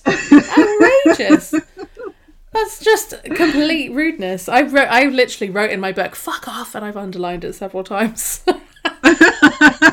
like my husband Take a picture that. of that for our Patreon I will content. do. Excuse me. My husband found it. He was like, "Why have you written fuck off in your book?" And I was like, "Let me tell you." Apparently, You don't even thirty-seven. know. Yeah, apparently thirty-seven Oh my is God. a faded flower, too ugly to marry, too old. so they're on the march. There's some really great pictures in Fire and Blood as well. I really enjoy the artwork. There is. I don't. I didn't bring up my big book, but I, I do have it downstairs. I've just been reading the paperback, Oh, yeah, which does not one. have the. Oh, I do. pictures. I have the pictures in my paperback. Oh, fascinating. I don't know. Maybe no. There's no. Oh, how funny! I've got the lovely pictures. UK version versus uh, Maybe versus Canadian American version, I suppose. But I do in my in my hardcover. we need British. We need pictures, otherwise we can't concentrate. it's too much. But there's an amazing picture of Aegon and his sisters, and I'm trying to work out who's who. Like I, I think there's the one in male is Visenya, and she looks really nice. I don't know what the fuck they're talking about with her saying she's ugly. I don't think they said she was ugly. They said she had a sort of a stern beauty. No, but she looks-. Lovely, you know. soft. So I think let's just lay off. Anyway, Lay off Visenya, guys. Uh, Meanwhile. yeah. Anyway, um, another thing that I found interesting. So they work. They go off in different directions. Some people go north. I think it's is it Visenya goes to the Vale. Visenya goes to and the Vale Rhaenys goes to. to Dorne. Does she go? No, not Dorne yet. No. Where does she Not go? yet. Oh no, she goes straight to Storm's End. She goes straight to Storm's End. And then Yeah, and and Aegon, and, sort of- goes to uh, Harrenhal, where Black Harren. So the, yeah, that's where they first head to. So Mm-hmm. Yeah. they head up to Visenya to the, The Vale and the Eyrie. Aegon goes to Harrenhal, which is this new Yes. castle that Black Harren's just spent the last forty years He's building. just finished. like Just it's finished pretty it. much just the last streak of mortar's gone in, Yeah. and it's just been It's finished. just been finished. His masterpiece, and then Rhaenys goes to Storm's End to deal with Argilac and Yes. all of those people. Um, one thing I popped out to me was the opposition. Three Targaryen thrust face-to-face opposition. So the bannermen to Storm's End were Lords Errol and Fell and Buckler, and Fell is a house that I never really thought about until seeing the show, them being one of the first houses to be executed. The lady fell because she was so loyal to Rhaenyra, and um, they are really loyal to the Targaryens after this point. And actually, there I won't go into it more, but because there are spoilers. But they are they are once they are with someone, they are super super loyal. I kind of wonder if part of that is that sort of that, like- I said earlier, that first men thing. Mm. Yeah, they've they definitely tend to got a have that name. Reputation Yeah, for royalty for loyalty like that. Mm. They're not. Yeah, they, I don't get the impression that they're Andals, which are a little bit more maybe fickle for lack yeah. of a I better hate the term. Andals. For more on that, listen to join us on Patreon. Yeah, so there was a pretty shitty war in um near near the Vale. They went up to Gulltown, which is the port in the Vale, and Daemon Mm-hmm. Valerian Valerian gets killed right there. Yeah, Like that's Lord like of the, the. Lord of the Tides dies in the first war. It's pretty Yeah. shit, isn't it? Yeah, Like not Yep. doing a great job. well done. No. I mean, in Aegon's better. defense, he didn't have a lot of people to choose from. That's true, but they Valyrians have always been ship people. Their their strength was always in their ships. Always. Ships. yeah, Ship, sorry, ship, I thought you said shit people at Ship first. I was like, their strength I is didn't in think they their were shit people. yeah. Oh, Oh, my God. god. Uh, what were we talking about? Oh yeah, so Daemon Velaryon dies you know, almost immediately in Gulltown, and they suffered massive losses at first. For some reason, they they were just like, "We'll try it on ground," uh, and then Queen Visenya burned all their ship, like burned their ships. She's like, "Boom, fuck Yeah. this shit. I'm going in Yeah. there with the dragon." And then the same She thing in the them. Stormlands. People they weren't going so well, and then Queen Rhaenys unleashed Meraxes. Uh, there's a lot of names of battles in this. I won't go into it. There's a lot of battles. Yeah, we, I think we can sort of like skim just yeah, to I'm not scared. Yeah, jump to the And major it's just like the oh major God, factors the here. Battle of the Reeds, the Battle of this, blah blah Yeah. blah blah blah. blah. to me the only one that's really relevant is the one after this so they Mm. they go in aegon talks to Harren the black Harren the black refuses to bend he's iron-willed Mhm. Ironborn I find it very. I do find it odd that the Ironborn are so far in when we know again that their strength is in their ships. I think they were always doomed But again, to never be able they followed hold the rivers and that did it was common with with like they, they sort of have that viking lore and it wasn't uncommon for vikings to follow rivers inland Mm. That's and true. and find settlements in there so i think that's Mm. where where this sort of leads to but i don't know if you have it handy if you want to read the little exchange between aegon and Harren the Black. I love that exchange. Um, I've It's got it right best. here. So there's three. It says there's maesters. Each has a maester in attendance, which is weird because Mm-hmm. I. So what? So for some reason, Aegon's got a maester, even though he wasn't part of Westerosi society, but he has a maester. but he was he he was not coronated yet was no, he No, he's not been cor- crowned yet. No, not officially but yeah i mean he has a maester because he's trying to show that he's one of them Possibly, right yeah, yeah. So he arrives at Harrenhal's, the gates of Harrenhal, and uh, down comes King Harren the Black, having been hiding in there. Um, and uh, Aegon says, "Should I do a voice for him?" Yield now. he sounds like Mufasa.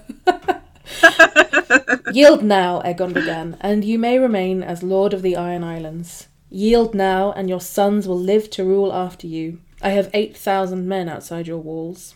What is outside my walls is no concern to me, said Harren. "Th- These walls are strong and thick. But not so high as to keep out dragons. Dragons fly, said Aegon. I built it in stone, said Harren. Stone does not burn. To which Aegon said, When the sun sets, your line shall end. Boom! boom Yeah, that's what I Drop wrote. the mic. Boom. yeah Um, boom and um, spoiler, he fucking burns that shit place down. He Sure does. Yeah, Yeah. he was not lying. no, Mm-mm. he goes He up flies really high and then, Balerion up above the clouds. yeah, Comes on down and literally melts lights are up.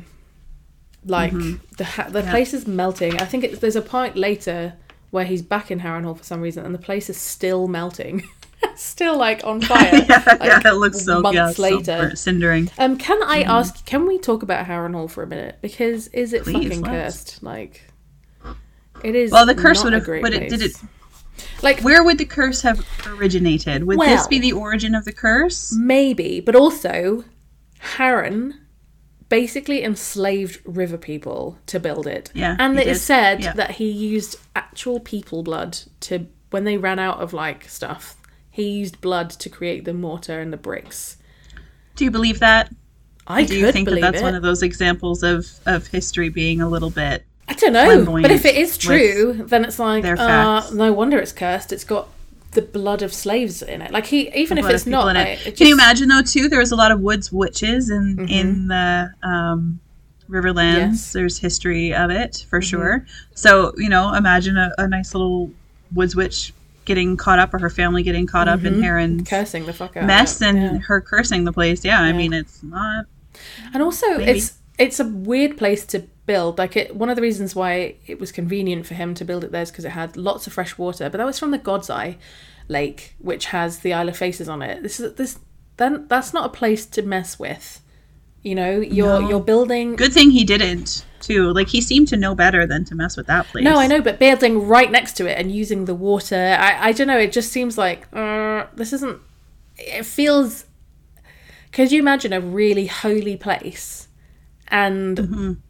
Like think of I can't think of a holy place. I'm not holy enough, um, but like, could you imagine like a temp, like a te- really important temple, and someone's like, I'm gonna build a castle and I'm gonna build it right on the doorstep, not a suitable amount of this holy distance place. And I'm going to use some of the resources, like the water and the natural things, from this place. And it's going to be a huge monstrosity, and I'm going to enslave people to build it. You know, it just.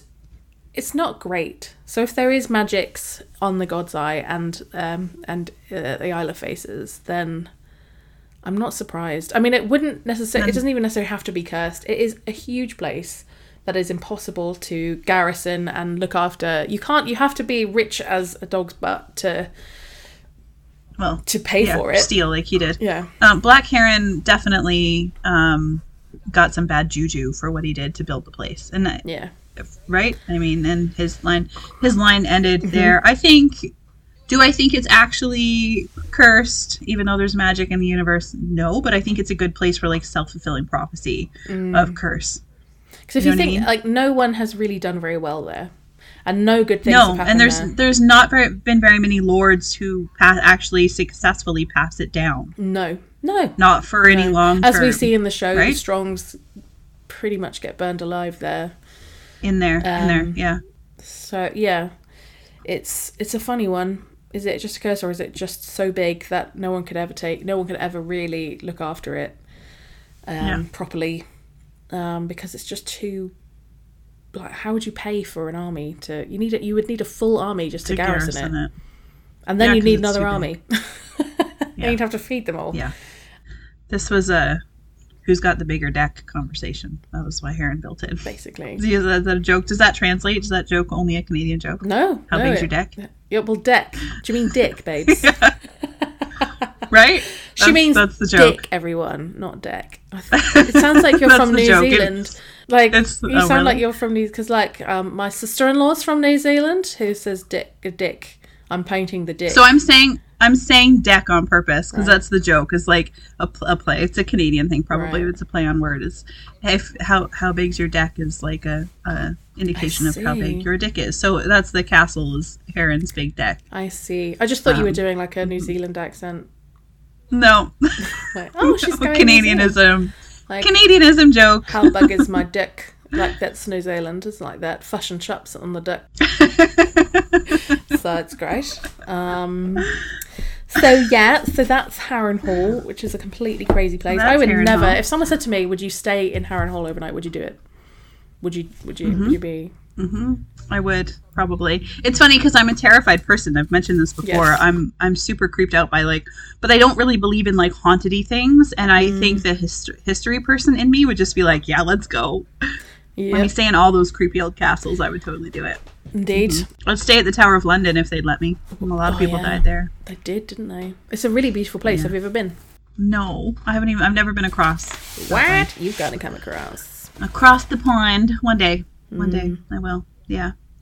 Um, so what? After Harrenhal, we move to the Stormlands, right? I believe so. Yes. so he so he burns down the whole of Harrenhal basically, and kills Harren and his sons and the line ends. That's it. The line ends, Um, and he I think then we go to gives the castle. who does he give it to? He gives the castle to. Oh no, he makes Lord Tully the he makes Paramount Lord Tully Lord Lord Paramount. Paramount of the Trident, Yep. but he doesn't give him Harrenhal.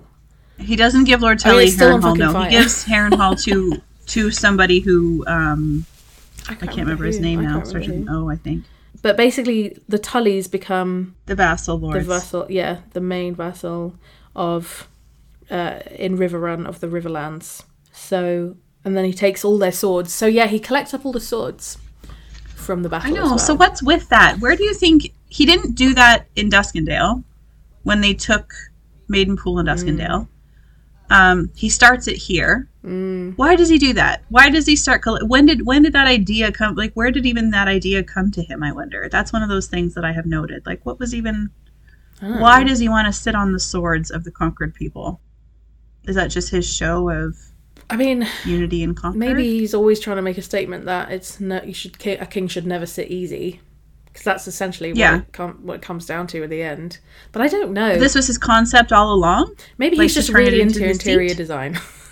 it's like, guys, I've got this concept. Super hands I on. like I love this idea of like having like the focal point of the room Yeah. is gonna be my swords. I'm like gonna get the dragon to bend it because obviously the dragon lords always did stuff like they did bend metal and stuff into shapes with their Yeah. dragon fire. So maybe it did come from an like a Valyrian. I was thing. curious if, yeah, exactly. If it came from a Valyrian concept, if there was artwork in Dragonstone of something in Valyria that was made that way, formed that way, that resonated with him. Mm-hmm. Yeah. Like, these are the just little things that I want to know. To me, it would just make that concept make more sense. Mm. It is Um, odd. It is odd that he suddenly does it then because I did notice. I was like, why has he not done that before now? But then I don't know. Maybe he had a dream. This is the first big, big thing, Maybe. but yeah, it's strange to me. And by and maybe maybe this is the maybe this is where the concept was conceived. Mm. Maybe he saw it, saw the swords melted in the dragon fire, and thought, "Hmm, I can do something with this." Yeah. Like maybe the blacksmith in him was Yeah. like, "I could do something cool Yeah. with this." Or he was just like, guys, don't throw it away. Reuse, recycle. I love it. We're Reduce, gonna reuse, up, We're gonna recycle. upscale. What's it? Upcycle. There we go. I'm gonna upcycle it. Get some decoupage. Mm-hmm. I get decoupage and décolletage mixed up quite a lot, Oh no!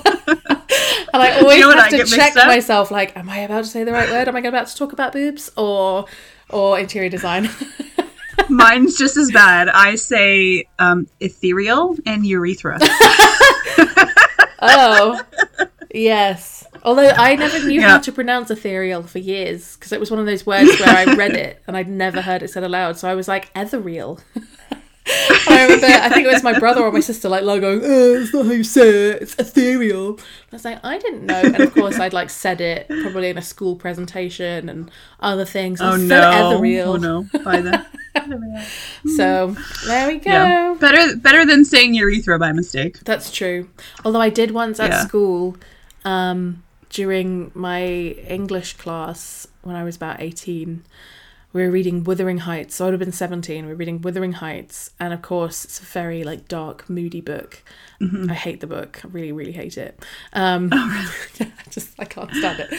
Um, I didn't really read it properly. I read the Cliff Notes version. Right. As you do. As you do. Yeah, yeah. Um, and at the start, oh my god, it's so embarrassing. My teacher, who was also the head of the year, right? He was the head of that year group, and scary as hell. Said, so it's really dark weather. It's dark portent, like lots of like wind. It's rain. What do we call it when the weather is going to tell us about something that might happen? And the answer Right. is Beth. Do you know what the answer is? No. Okay. I don't ask. I don't know. Is I didn't finish high school. Pro- prophetic fallacy. Shit, I just nearly did it. Oh. A prophetic fallacy. So it's like the weather will tell you. So if it's a, it was a dark and stormy night, it's going to tell you that this this is a scary story. Something bad's going to happen. Danger's coming. Yeah. Yeah, yeah, yeah. But I put up my hand and went, um, it's a prophet. No, I said it's a phallic prophecy. like, oh yeah, um, I know the answer. It's actually a phallic prophecy. know. the fucking like oh god i still think about that. I'm like, oh did i really say that to my yeah, I love those. You're laying in bed at night and you're remembering something from 20 years ago that you can't change, No. and it's just out there. it's out there Yeah. i did that But everyone else has probably forgotten it, but it's just like i'll never forget brain. it i'll never he scared the living jesus out of me that teacher he was so Oh. mean and scary like even as a 17 year old i was scared of him and i said i talked to i basically talked about a penis in front of him Well done. thank you thank you so much oh my goodness. Yeah. So anyway, Amazing. um, where were we? Part we not talking about. Oh yeah, we were. So we're talking about where they went afterwards. So we talk about Yes. the the Storm King, Ar- Argilac, the arrogant. And they talk. They in the book they talk about um, the battle there with Rhaenys against and Orys Baratheon, right? Yes. Orys is sent there Orys as well. there I too, think yeah. that was it sounds to me like Aegon was just like through and through. Since you sent back the my envoy's hands, this man is inheriting your castle. Period. Mm-hmm. Yeah. my brother. Yeah, yeah, He's yeah. taken it. Yeah. So that was set in stone. Yeah, and it didn't go. I mean, it went fairly well. Obviously, the stormlands are stormy, so there was a massive storm, and it didn't go well Mm-hmm. for. Um, it was flying into the eyes of the Targaryen side. This the rain, so they were kind of blinded. The by rain the was, yeah, but Argilac, Argilac, Argilac. He didn't want to die. He didn't want to die like Harren did. He didn't want to just be cooked in his castle. like a suckling pig with an apple in his mouth. That's what he said. Yeah, Yes. Yeah. So he did ride out. He did fight. Uh, he did lose. he did because dragons. Because Meraxes was like. "Bah." Although he Yeah. died Oh, rain. Uh, he did uh, die with the sword in his hand. He actually fought in one on one combat with. like twelve people. Yeah, oh yeah, he like took down a bit. Like he was like, "Boo!" Yeah. and He was slaying. but it was then Orys Baratheon versus like in the red corner you've got Orys Baratheon, and then in the blue corner you have Argilac the Arrogant, and they they had like. It, and Orys Baratheon like got off his horse to fight him. He was like, "I'm Oh yeah, gonna it was do it like proper like, fight. boom, we're gonna Yeah. fight. And they fought, and they both took injuries, but basically Argilac was killed by him. Uh, and then, what? This is, this is a bit of an awful story, but Argella, Argilac's daughter, Mm-hmm. she locked her gates, a bit like Harren the Black. You're not coming in. Not by the hair Tried of to my be chinny chin chin. um, yes. and um, Queen, Rhaenys flew into parley with Meraxes, and she was like, "You can take my castle, but you will have what does she say? Uh, you will win only bones and blood and ashes." And her men were like, No, no, fuck that. no Basically, it was really annoying. They'll follow a guy. They'll follow Argilac, but Yeah, but but Argilac was still willing to fight. He wasn't. They saw what happened to Mm. Harren. They knew there was like there was a reason for them to be like, um, but basically they treated her like No. shit, and they, they did. They the stripped her naked yes, and cuffed her hands and dragged her out to Orys Baratheon. yeah, and he was nice to So- her apparently. He was nice to her, apparently. I don't think that history would lie. And in this case, there's nothing to lose Hmm. by Orys not being nice to her. So I'm going to say that True. he treated her with some dignity. But I do wonder if she got because they end up getting married, and he took the uh, Durrandon sigil of the stag, the crown stag, as his sigil, um, and kept Storm's End, and then took her to wife. Although I do wonder, is that like Stockholm syndrome? like was she like he was finally nice Beauty to and the me? Beast. Yeah, exactly. Yeah. But no wonder, like the the Baratheons are known to be like big, fierce warriors because you've got Durrandon Yeah. and Baratheon. Yeah. Both of them kind of Yeah. black-haired families, like with big black hair, very, very strong.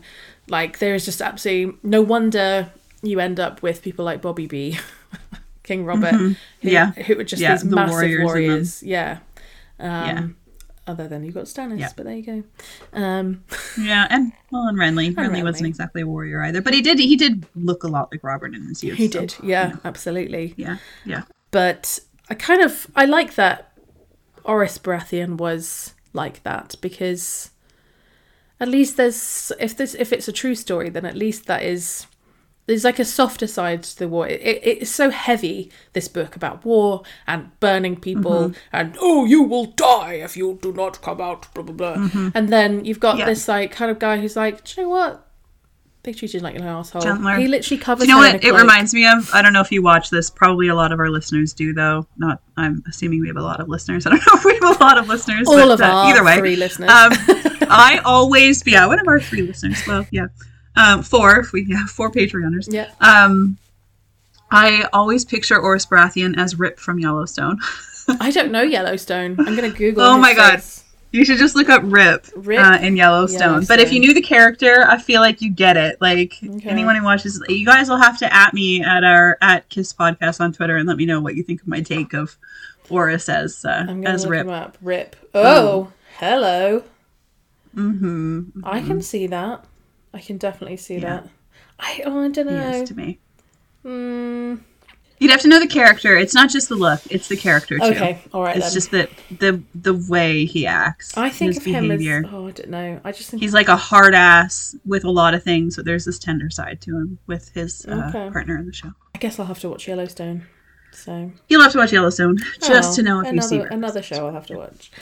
Yes. So I quite I yeah, I've got a lot of time for Orys Baratheon.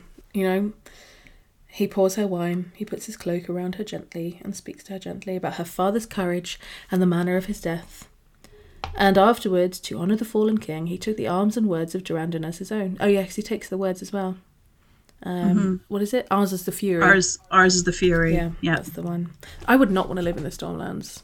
That would be rubbish. No, No. No, I mean, I I'd like a would bit either. of rain, but that's Nice view. much. Nice view. but yeah, Shipbreaker Bay. No, thanks. I mean, would you No, like to live you. somewhere that's Yeah. literally like, mm, gonna that like your your parents can't even come visit you because they might crash on the bay. Exactly. like, no, thank Well, you. for some people that might be a good thing. Mind you, keeping my parents out. Though.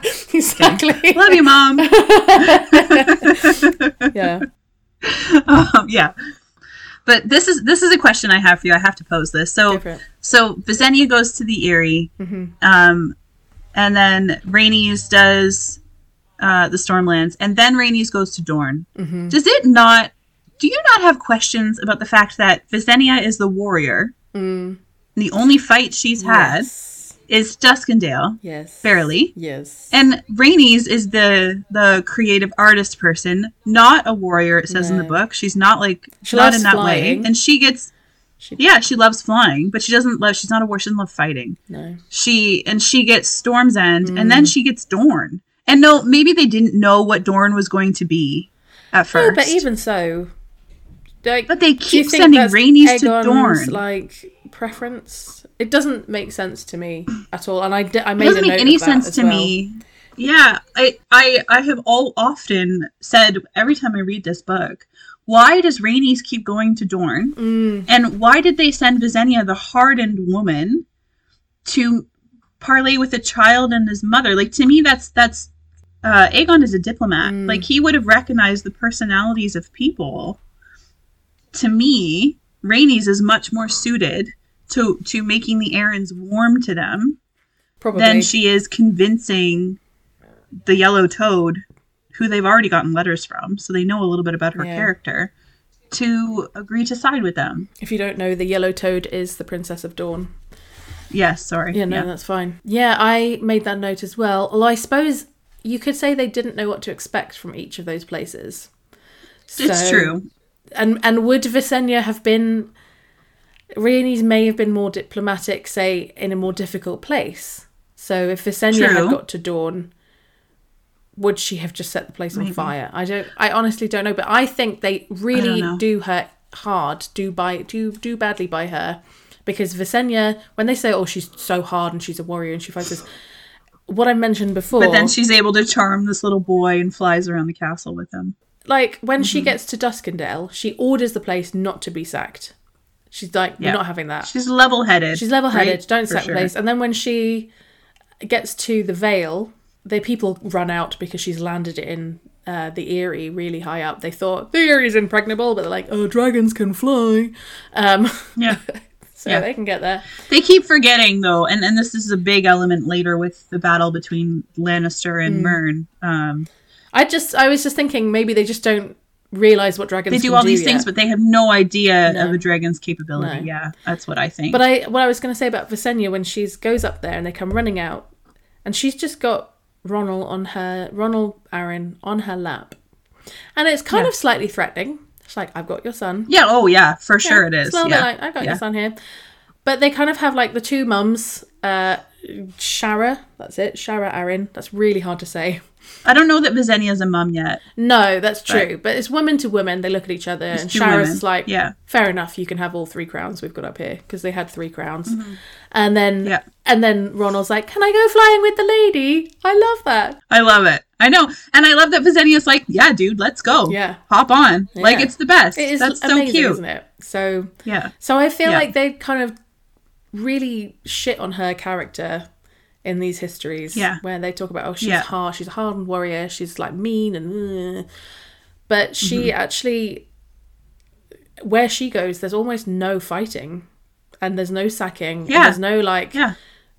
you know, there's no, oh, we're going to enter the city and take everything we can and plunder it. She's like, I'm going to take some of the riches for our coffers, but I'm Yeah. not, we're not going to sack this city and I'm not going to kill this little No. boy and I'm not going to kill all your people.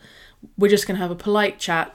It's not. Yeah, it's not necessary it. Mm. here. But she. I mean, she does do. She does light up. But I think Rhaenys, Gulltown. you're right, when she goes to Dorne, I feel like she's quite weak down there.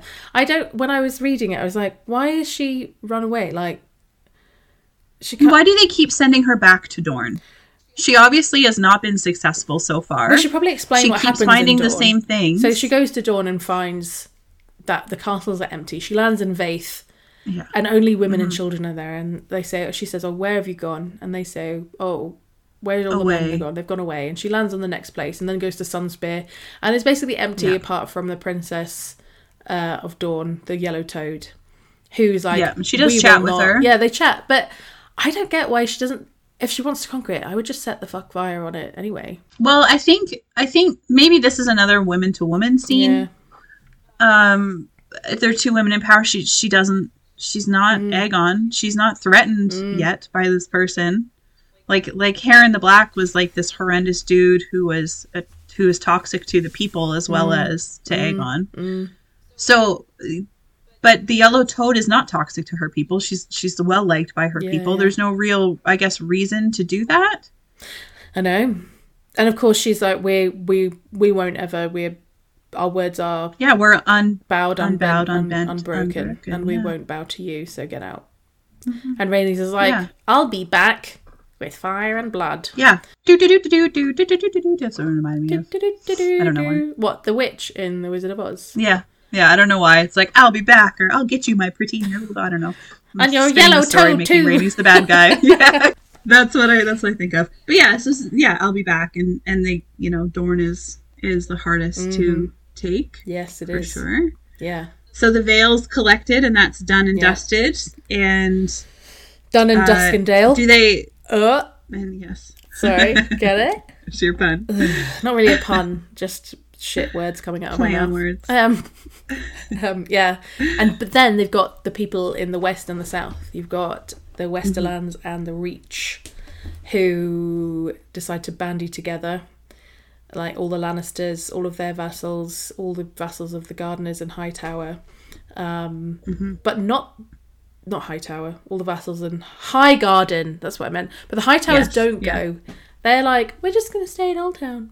Bye. We're gonna hang out we're gonna hang out and watch. And King Mern and King Loren Lannister. So King Mern says they call he calls the army like they're really arrogant about it. Um, like they've heard what happened in Harrenhal and They- at Storm's End. heard what happened. They have a big army though. They have a very They have big a really army, big army. but they don't have a dragon. And he says, "Oh, we're the Iron Fist. This is our Iron Fist." Mm-hmm. And oh yeah, so I've written a note here because obviously they're all fighting the they're fighting the Targaryens, and they're obsessed with like we will keep our land, and this is our land, and Yes. we can't have it. But whose land was it before? It wasn't theirs. It was someone else's. Like it's so weird that they're like so possessive. But they've had it for quite some time. they have, but it's still like by now. you Yeah. know, like it's not really yours, guys. And it's such a. I think for them thing to, it's safe to assume, given the rest of the houses and their their thoughts, they probably have been dealt Hmm. dealing with someone like Harren the Black for a long time, threatening them and threatening them and threatening them. So they're like, we're not going to concede. We didn't concede to that. We're not going to concede to you. Sure. But I think if I was You know, a Children of the Forest or a. First Man, I would be like sitting there like, Haha, so now you know what it feels like. Who was here first? Yeah, yeah, yeah. it's true. like Yeah. any native Yeah. person, like uh, Aboriginal Australians or even Native Americans. Yes. we have a lot of indigenous people here. We're smack in the middle of some big indigenous communities, and yeah, it's like, I'm sorry, whose land is this? Yeah, Yeah. exactly. Yeah. And so they start marching north and through the grasses and fields of wheat. Yes, And- dry. Very dry, and they're like, it's brilliant because um, it's very dry here. There's no river. There's not been raining, so we can easily do here. We've got the high ground. The sun is going to be in their face. Um, it's going to be brilliant. Um, the day was cloudless. It was windy, and the grass. So it's great. The grass in these long fields were really dry. That's great. What does it make you think of when you've got dry grass on a, and there might be dragon fire around? And dragon fire around. Think that's going to yeah. mix well. Um, Nope. I've, I I've. I've written a really stupid note here. So King Mern had brought half a, again as many men to the battle as King Loren, and so demanded the honour of commanding the centre. And I f- always find it really weird when someone's like, "I may I have the honour of being the vanguard and the centre." I would be like, "Excuse me, may I have the honour of staying in my house?" locking the doors. May I have the honor of fighting from the rear, please? Yeah, can I have that honour? Because that to me is the real honour. Is maybe just sitting this one out and having some popcorn. yeah, and watching. yeah. I have a chance to run. Like, I just find it it's such a weird society to me. I kind of often no, don't buy into it when I'm just like, why would, why are they all obsessed with like being an incredible warrior? But I guess when life is so easy to die, it's so easy to die in a place like Westeros that Tis, people yeah. are like, well, how do I want to do it? I want to go out with honor or something. Whereas I would just, I'm, Mm-hmm. uh, it brings out my like worst side. I'd be like, I have no honor. I'm gonna age I don't want to die at all. I don't want to die at all. I want to have all the beauty treatments and all the health treatments. Keep me alive for as long as possible. Like, have you seen Death Becomes Her? I want the there's like Yes. a magical potion. Yes, Give me totally. that potion so I can stay young and beautiful forever. I don't want. Yes. Do I want to grab with Agreed. honor? No, Totally. I will lose all of. I work in the beauty industry for a reason.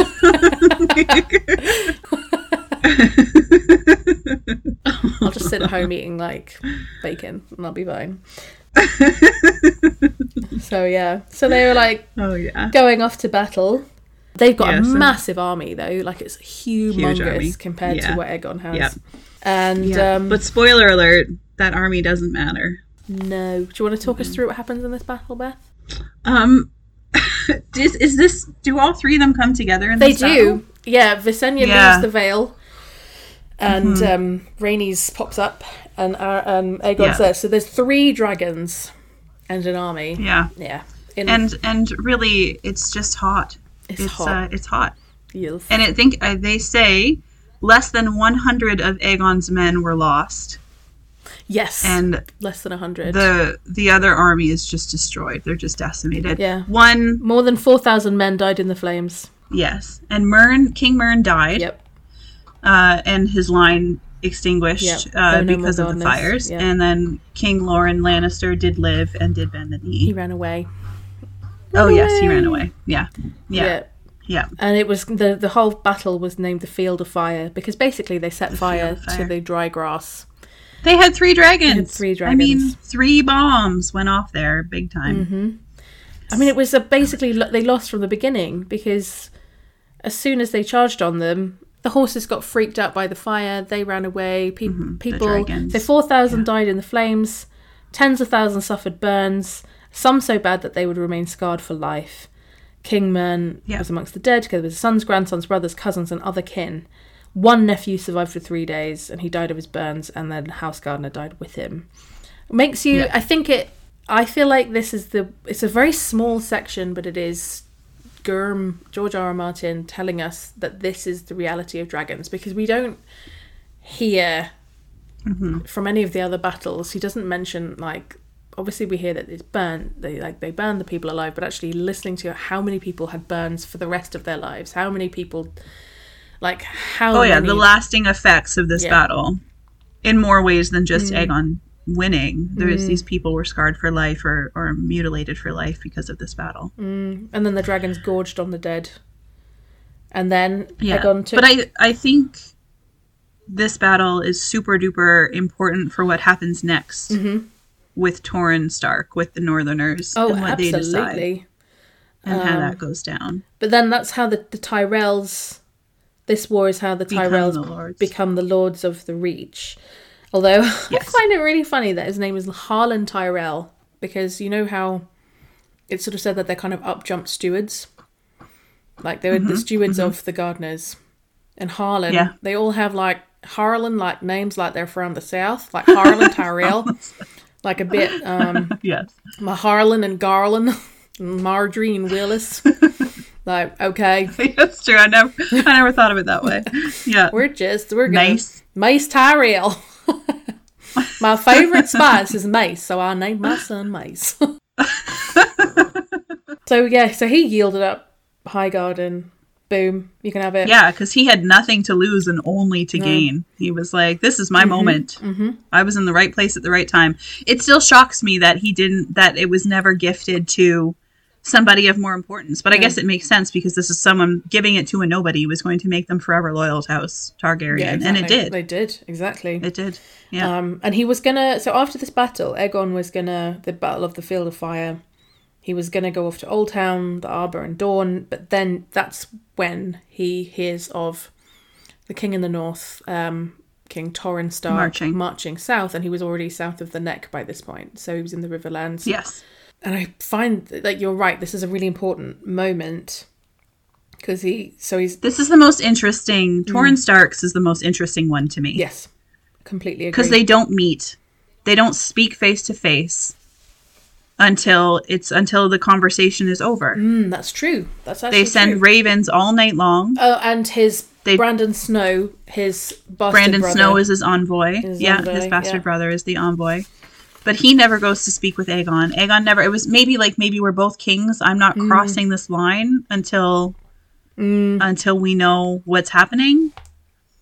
I think that this is the this is where that show theory could be really really relevant mhm. because that's maybe one of the only things that be that could be conveyed by another person or a letter that would make another king kneel to a king Yes, is would be if an imminent threat Mm, from that the is north, not them. especially. From the north Yes. And of course, the Starks is- have a whole. I mean, we could do a whole episode on. we could and and they Like the North would believe him and stuff like that, yeah. yes the North exactly Torrhen would would believe that because they are I'll say superstitious I don't mean it like but they believe in the old stories they believe in the old ways Mm-hmm. Yeah, and the and the Um, and the others. That you know they've forgotten. yeah, they- It's ironic the North remembers because they have forgotten quite a lot.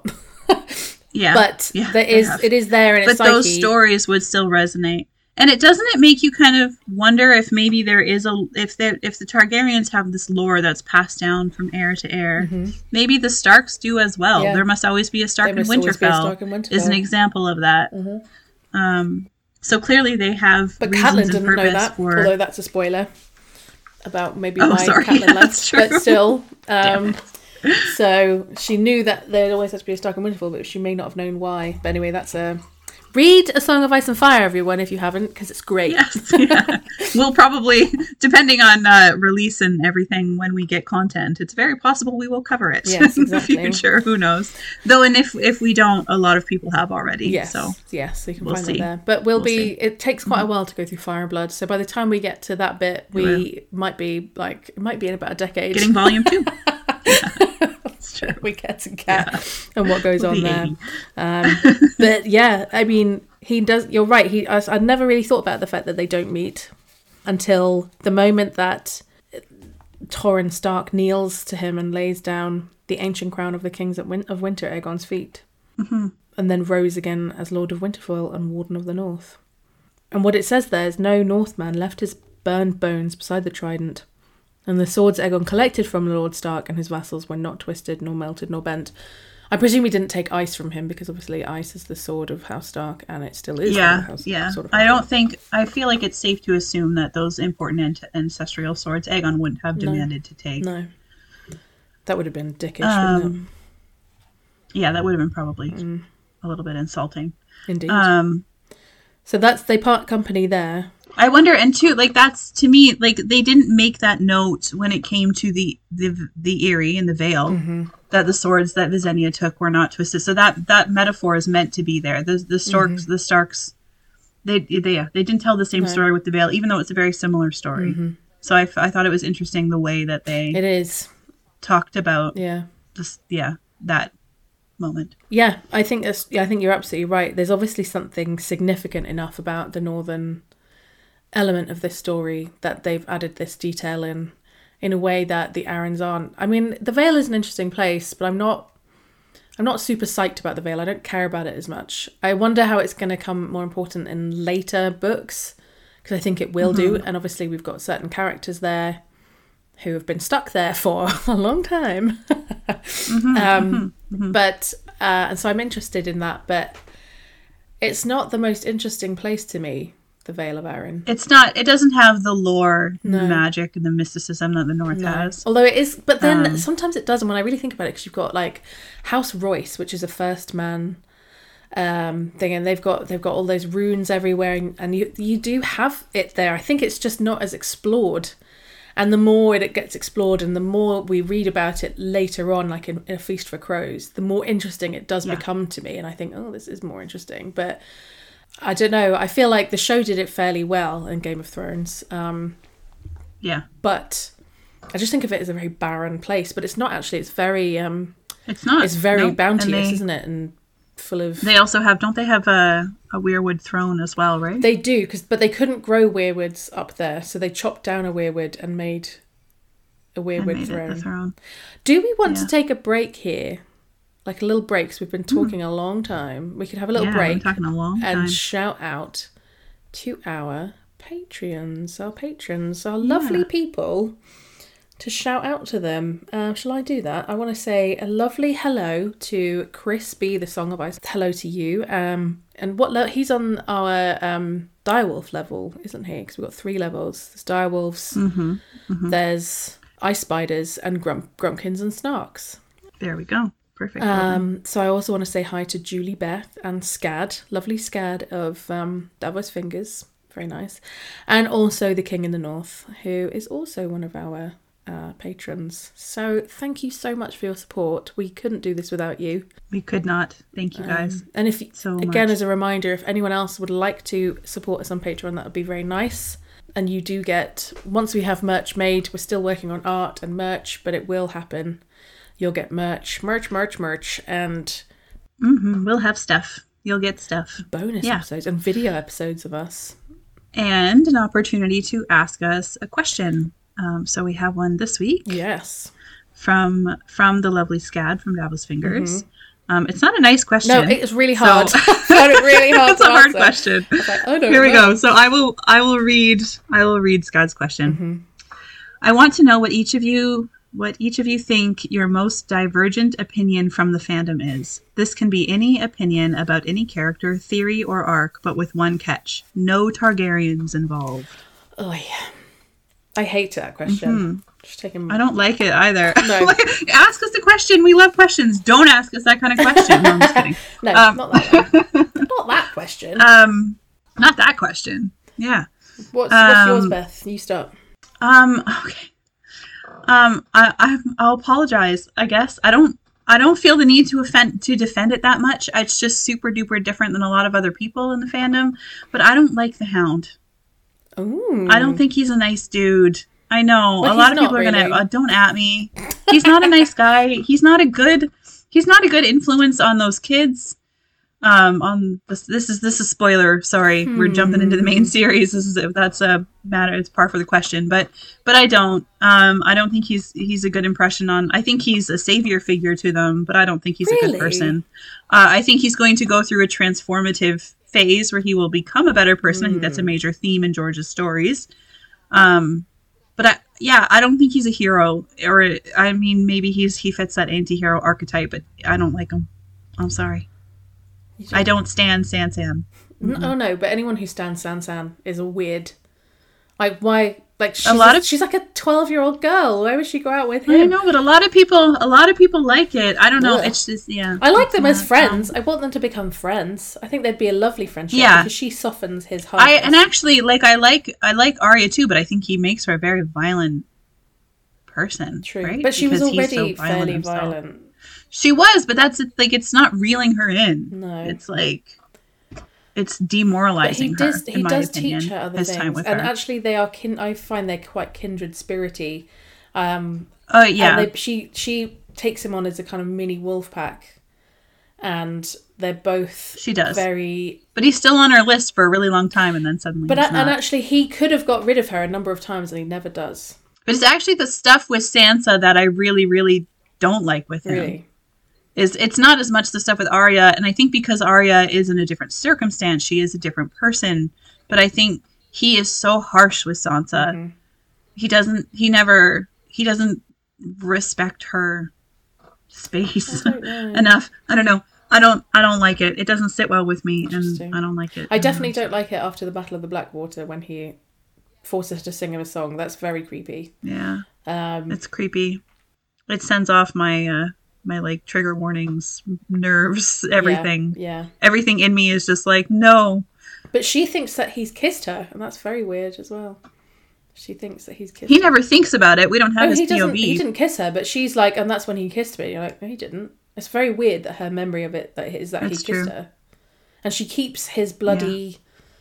Um, His bloody cloak. Yeah. I know. But is that Stockholm syndrome? It's very be. Beauty and the Beast. It like is, he's yeah. the only savior figure that she has for a while. I don't know. mm, it's weird. Whatever it is, you. I know you also have another terrible opinion that you're frightened of telling Scad, and I've seen it. You told me about What's it before. Your other Oh no, I don't remember what your notebook. Tell your notebook. Who's on your notebook? Oh, I'm not terrified. Scad is Scad is also, I think, a Stannis apologist. I am a Stannis apologist. Um, my I carry a notebook that says, or I use my. oh, You can't see it. I'm holding it up for no reason at all. um, I have a I have a notebook that I make all my podcast notes in that says, "What would Stannis Baratheon do?" And uh, She loves him. I told Stef this. I, yeah, he would grind his teeth. We have established that. Um, that's that's Stannis' answer to things. And I love Stannis, though. I think it's easier to justify why I like Stannis than it is why I don't like the Hound. But I love Stannis because to me, he he's he's comic relief. He's hysterical. His story arc is funny. I'm he's not a Zora. High. Like it's it's funny. You have to you just kind of have to look at his whole arc with irony and and I like that and I find it funny. So I don't really apologize for that because I don't take it all that seriously because I don't think anyone should take Stannis all that seriously. Wow. The only person who should take Stannis seriously is Stannis. and he does. He really does. and he does.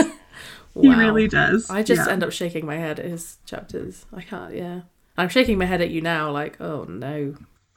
He's funny though. No, like Davos makes him funny. Davos is his. He's in Davos's POVs and Jon's, and Stannis's circumstances are funny though. Everything about what he does like it's quite humorous, you know. This anyway. Yeah. we'll get into that in another episode. That'll be a bonus episode. anyone who's not read *A Song of Ice and Fire*, these older books are like, what the hell are you talking about? But I know it's true.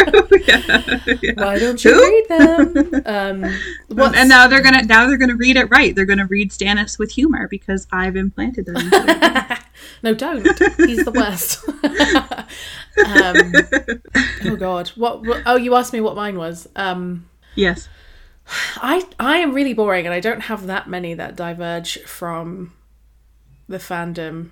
Um, I have my Old Town theory, which kind of moves away from the fandom a bit, which is like that, which I did a bonus episode on, so I'm not going to talk too much about it. Um, that it's it's the Maester conspiracy isn't just Maesters, but it's the High Towers Maesters and the Sept, the, the you know the Faith are in on something Yep. um, that the high towers are definitely. I think I agree with Scad. This is his theory that the high towers have some other knowledge that we Sucking up about. to our patrons, obviously. Yeah, sucking right up there. um, what's that up your butt, Scad? It's me. and um, but I think the one that I've often got the most huh about is that I and I've actually said this when I was on Davos Fingers, and I didn't summarize it very well because we didn't have a lot of time. But I believe that Jon Arryn was not a good person. I think. Oh, yeah. He. Yeah. But like, his everyone thinks that he's a really good guy and he was like amazing.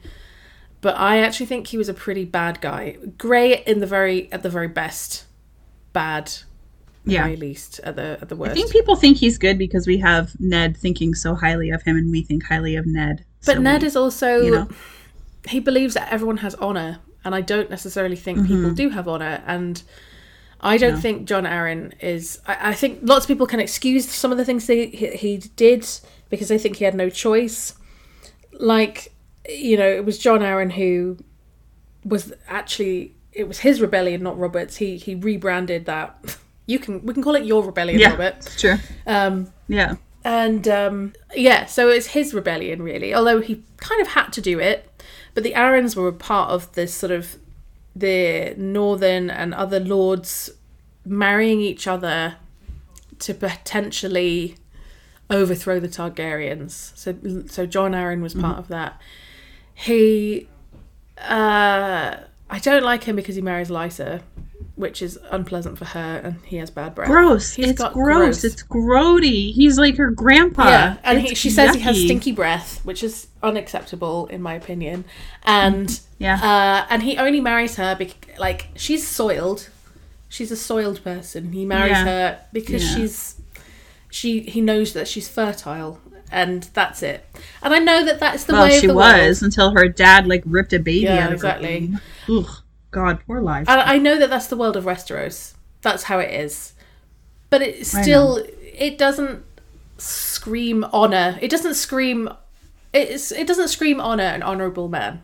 You know, he's just No. he's just sort of like marrying this really young girl like yeah, she's got a womb, fuck it. And I know that there are worse people out there who do similar things, but I feel I dislike characters who are who are out there in the world pretending that they're really honorable, but actually they've got this other kind of deep downy thing. Like I don't like people who aren't just what they are out on the face value. Um, Yeah. And Jon Arryn, for example, Jon Arryn gives shit advice to to Robert Baratheon. He he doesn't say Jaime Lannister absolutely has to go to the wall because he took a vow to protect the king, and killed the king. So although yes, that helped your war. He should not have done that, and therefore he should have gone. And in fact, not only will we Yeah. just pardon him, you can marry his sister. Um, you know, after the Lannisters sacked King's Landing completely. How about you send Jaime to the wall and then marry his sister? Yeah, exactly. Is No, no. If you want to make good with Tywin, Yeah. then fine. But Jaime still has to go. Mm-hmm. Yeah. so I just feel like he made some Yeah. really dodgy decisions, and he also people are like, oh, he was amazing for the realm. He really reined in Robert. He did not. Robert Baratheon like beggared the realm. He. Yeah, Robert, uh, Jon Arryn. People said that Yeah, that he like- reined in Robert. Yeah, I people don't always think anyone like, can oh, rein in without Robert. Jon Arryn, oh, it's so good you're here, Ned, because Jon Arryn really kind of stopped Robert Baratheon being the worst of himself. And it's like, lit, Robert Baratheon literally is Ned the worst literally thinks, how did how did Jon Arryn let this happen? Exactly. Because Robert, Robert did has spent yeah, no. so much money, and Robert's just like gone to pot. He's just like whoring and hunting, and you know, like he's if Jon. I mean, Arryn, go for it, yeah. but don't pretend to be a king and do it. yeah, or um, if Jon Arryn has supposedly like saved the day and made Robert Baratheon the best person he could be, then what the heck? Like, what? How bad could Robert Baratheon have really been? Yeah. So I just don't buy Yeah. it. I think that there are loads of people who really like him, and there's so many podcasts that are like, and Robert and Jon Arryn was just so amazing, and Ned really liked him. Um, but I just don't. I do not buy it. There's so many things that just scream shady behavior to me, um, and I will Yeah. stand and I will die on this hill um, because I just don't think he was a very good person, and I think Ned is wrong about it. I think Robert Baratheon really liked him because he let him get away with whatever. When he was fostered at the Eyrie, he was allowed to just go around like impregnating people, and Yeah. You Oh, yes. Making bastards everywhere. so Yeah. I don't buy it. So that's that's probably the most. Uh, I don't have very many things where I differ from the fandom. Um, that that's definitely one. I have lots, probably. Yeah, you're you're I more original as a thinker than I am. Obviously, I'm just like yeah. I'm really suggestible. I will literally, if I see any, if anyone says anything to me, I'm like, yeah, sure, I agree with that. That's why we have a podcast together. No, I'm just kidding. no, if I see anyone eating something on TV, I'm like, mm, I want that now. Mm, I want that. I want that That's- too. oh, I do that too. Yeah, I am me too. Highly Yeah. suggestible human totally. being. So, yes, there we go. That's a nice little break there to thank our patrons and answer that question. So thank thank you for the thank you for the terrible question. Yeah. Thank you for the question. uh, we did enjoy it. I think we probably I probably have gained some haters for it. Um, but here we are. Um, yeah, thank you. And yeah, if you are looking for us on Patreon, we just are at uh, Kissed by Fire podcast. Yeah, and do look for us there. Cool. Um, so back into are we? Do we have a lot more to talk about? I don't know. We have we have we've talked about Rhaenys going to Dorne, and that's what happens. Uh, the the house words Mm-hmm. of that. I've got a great picture of the yellow toad. She doesn't look like toadish to me in that picture. She looks fine. no. Um, Yeah. But then we do learn about Old Town.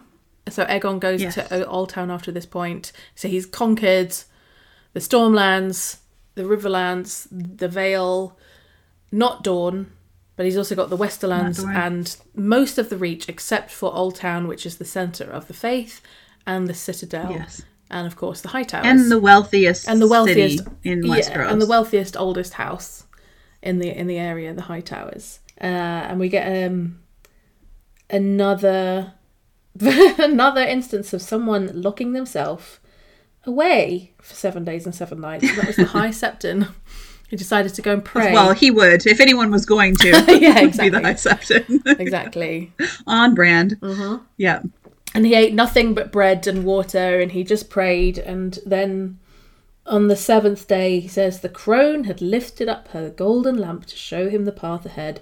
If Old Town took up arms against Aegon the Dragon, his High Holiness saw the city would surely burn, and the High Tower and the Citadel and the Starry Sept would be cast down and destroyed. So basically, Now, how you thought you needed seven days yeah, to come to that conclusion when the rest of Westeros has pretty much been burned. Don't really need an epiphany to tell you that. uh, yeah, I think he was just napping, and maybe Yeah, just having a snooze. Yeah, or maybe resting. rubbing one out occasionally. Yeah. You know, um, as you do. Yeah, yeah. Rubbing one out to me is a female term. It's more like What? See, rub. Scad and Matt They- told me they jerk. that it was what I actually do. messaged them after that episode, and I was like, "Mm, "You guys are wrong." So after your the episode. female version, we have a horrible word for that in the UK, which makes me. It's a phrase that is so gross, makes me both. Now I need to know It it. is called flicking the bean. Oh, flicking the bean. Yeah, it's yeah, so disgusting. yeah. Ew. So flicking the bean, yeah, or but rubbing one out, just that's a woman. They we it? rub. Okay. Guys don't rub. I don't know. They I'm doing hand motions. She is. Guys don't rub. They stroke or jerk or whatever. We don't Jerk. Wa- That's we call a- it that's a- wanking, mate. Um, Wanking. Yeah. Yeah. wanking. You wank it. Yeah. Yeah. Jerk sounds sounds a little bit um painful. Like you would jerk it. yeah, Like to sounds jerk like you might something hurts. pull it So off I- by mistake or something. Like, ow. yeah, exactly. Yeah. Although pulling it off, that's another one. There we go. Pulling it off. Go. little aside there for you. Anyway, so the high septon probably wanked. yeah, he and, went and had um, seven days, seven yeah. nights of that. seven days, seven nights of wanking. Yeah, he was very dehydrated afterwards. No wonder he needed water. No doubt. So they, they chose a different way. And I think for me, again, this comes down to my Old Town theory. They chose the long con. I think he went to the High Towers and the Citadel Maesters and was like, we can't do anything about this now. They have dragons. So how about we mm-hmm. help get rid of the dragons? How about we get rid of these Targaryens in a different way? We use our minds to do it. And that is what I believe happened at this point. But obviously, what they did was open their gates to Aegon and say, Yeah. "Sure, we'll bend the knee. Come on in. Come on in." Yeah. Come on in. And then Have some dinner. yeah, because the Hightowers were well married into the like. What does it say? Manfred Hightower, Lord of Old Town, was a cautious lord and godly. One of his younger sons served as a warrior son, so that's part of the army of the faith. That's the faith militant, the army of uh, the faith, which is crazy. Mm-hmm. I think it's mad to say that a good religion has a, an army that might kill you if you don't believe in their things. Yeah. Um, mm-hmm, mm-hmm. And another of his sons had recently taken his vows as a septon. And then, once he'd heard what the High Septon said, Lord Hightower determined that they would not oppose the conqueror by force of arms. And then, I love it. It's interesting. You just were talking about your theory. It specifies they would not. What is it you just said? They would not take on the conqueror by Force force, of of, arms. arms. implying that maybe they will another way. yeah, it took them a few hundred Yeah. years, but they did get rid of. They're they're working on it. They're working They're on it. working on it. exactly. It's like Hydra Yes. in the MCU. Yeah, exactly. Mm-hmm. Um, nice reference there.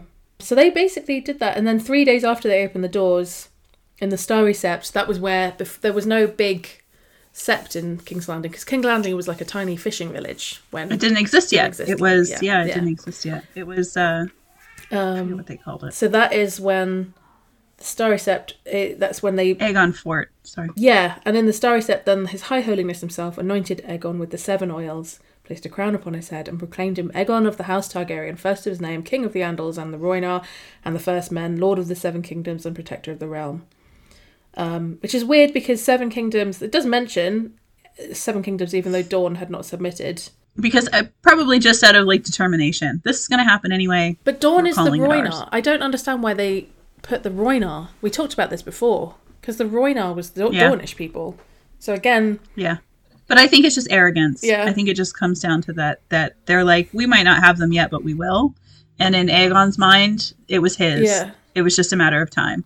Because the Andals did live with the Rhoynar, and actually it was the Rhoynar who taught the Andals to use iron. They were the ones who worked with iron, and so maybe he's kind of referring to the Andals as kind of part Rhoynish, but they're not Rhoynish. They don't live on the river the way No. that the Rhoynish do, The way the Rhoynish did. Um, yeah. They don't yeah, it's not the same. and they don't have the same. no, I think it's just I think it's just arrogance. And Andals, the Andals are literally the opposite of the Rhoynish. They're like you couldn't get more different because the Rhoynish are all like equal rights for men and women. Uh, bastardy's fine. Have lovers. Yeah. yeah. Whereas the Andals are like, no, sew your vagina up. Never put your penis in anything but your wife's vagina. That's one of their songs. Well, no, not. It's more of uh, never. They can put their penis in things other than their wife's vagina. Their wife's vagina cannot accept anything other than her that's husband's true. penis. Although bastardy is frowned upon by the seven, by the faith. Bastardy is, but but shagging other people's not Mm. really. That's true. That's true. Like I mean, the king is known to sleep with other people. Yeah, but I think it is frowned upon. It's not. It's it's frowned upon, maybe, yeah. But it's like super duper frowned upon for a wife to have sex extramarital. Oh yeah. It's not a big deal for a man too. No, it's kind of expected. Men go off to war. Which is ac- Yeah. what actually the uh, House of the Dragon did a good job with the conversations between Rhaenyra and Daemon, sort of establishing that uh, order of things for men versus women. So shout out to the show for that. When when was that? When did they do that? Tell me more. It was when Millie was still Oh, uh, Millie, Rhaenyra, Millie so it was Vanilli. young Rhaenyra, and they were they were outside um, after. Oh yeah, it was the sex episode. Do you know what I'm talking about? Yeah, and they were in they were in the Yes, the Godswood sex on the episode, Godswood, yeah. and she was saying Yeah. because he was saying marriage doesn't have to be a duty or something, or it's a duty but you don't have to. Uh, pe- Yeah. She's like, you can look at it that way, but I can't. Yeah. Yeah, indeed, and that's when he takes her off to the whorehouse. Not this, not Black Heron, the whorehouse. Not the yeah, not the whorehouse of this Yeah. episode, but the other ones. Yes, the the, the ones in the the Street of Silk. the con- the conventional kind. So yeah, so that was his big, big old coronation, mm-hmm. and uh, they say it was when the Seven Kingdoms of Westeros was hammered into one realm by the will of Aegon the Conqueror and his sisters, and he doesn't rule from Old Town. He goes back to King's Landing, where he builds a little fort out of wood and stuff. The Aegon Aegon Fort. Fort Yep. up on a high hill on what becomes Aegon's Hill. It's a crazy idea. I mean, it's a complete like that place is a garbage fire as far as I am concerned. Like Westeros, the idea that you can hammer them together at all. Uh, you know, I, I do compare it to uh, the states in a way because they were different areas, different peoples, and it is not like you can say so. It's the United States Is united. it's it's not united really not, not particularly and you've got completely different cultures and No. all sorts of things and it's not which is not a problem the cultural thing but but not united as a people particularly it's a, such a vast country I think every country probably has that in a lot of ways. True, and I mean even Um, the UK. I mean we've got. Uh, I mean I'm in Scotland, which is once independence from England. We're part of the United Kingdom, Mm-hmm. and a lot of people here want to be independent from England, and England. Yeah, we have it too Yeah. Mm. in Canada. We have um, Quebec, which has very different roots than the rest of Yeah, Canada. Um, and they would like to be independent from Canada. So it's not, you know, Mm. Yeah. there's the Dornes in a lot of places, Mm, I suppose. I guess, and also we Um, have the shame of the British Empire, which we which we did. I mean, if anybody Well- held it together with fire and blood, it was it was the British. Um, it's the most shameful. Yeah. Oh, yeah, yeah, yeah, for sure. Um, I mean, we're Yeah. just a shameful country, and I find England. It reminds me quite a lot of England in in the histories because of the way that, it, It's meant to, I think. yeah, George is a history lover as well. Yeah. I think it's meant to. but the way it was sort of Wales was taken over and Scotland, and the treatment of Ireland, and the, then the problems you get with Northern Yes. Ireland and the Republic of Ireland that still go on Mm-hmm. now. Well, and a lot of that feeds into Canada's history and our Yeah. origin story Yeah, as well. exactly. It, it all comes over, it spills over. So Well, you're in our Commonwealth technically. You, yes, we are. You've got King Yep. Charles as well. Um, Mhm. But it's it's all just basically the idea that you can hold a people, a vast number of people together. I, I mean, I'm just an old hippie, so I'd just be like, let's get rid of borders. We're all just one. let's, yeah. let's just let's just all be Yeah. friends and like let's not uh, have national pride and stuff like that because that just breeds nationalism, which breeds people hating each other just because they're different. So let's just let's Yeah. just all be friends. Um, it's a crazy project, and to me, if we get into the spoiler section, which I think will be short, um, I think yeah, I think we're heading there in a minute. yeah, sure. I'm not surprised that the grand experiment of Westeros hasn't necessarily worked. Well, yeah. It does, it does, and it doesn't. I think I think it's worked as much as Aegon ever needed it to. that's true. I suppose. Yeah. Um, so if you are following along or reading along with us, the chapters that we will cover next are going to be the next two chapters. They're short ones, And makes sense. they they are two short chapters. They're not very long. They're maybe ten pages pages each, and they are. Um, I have them written down, um, typed out, and then I didn't save the documents. they are.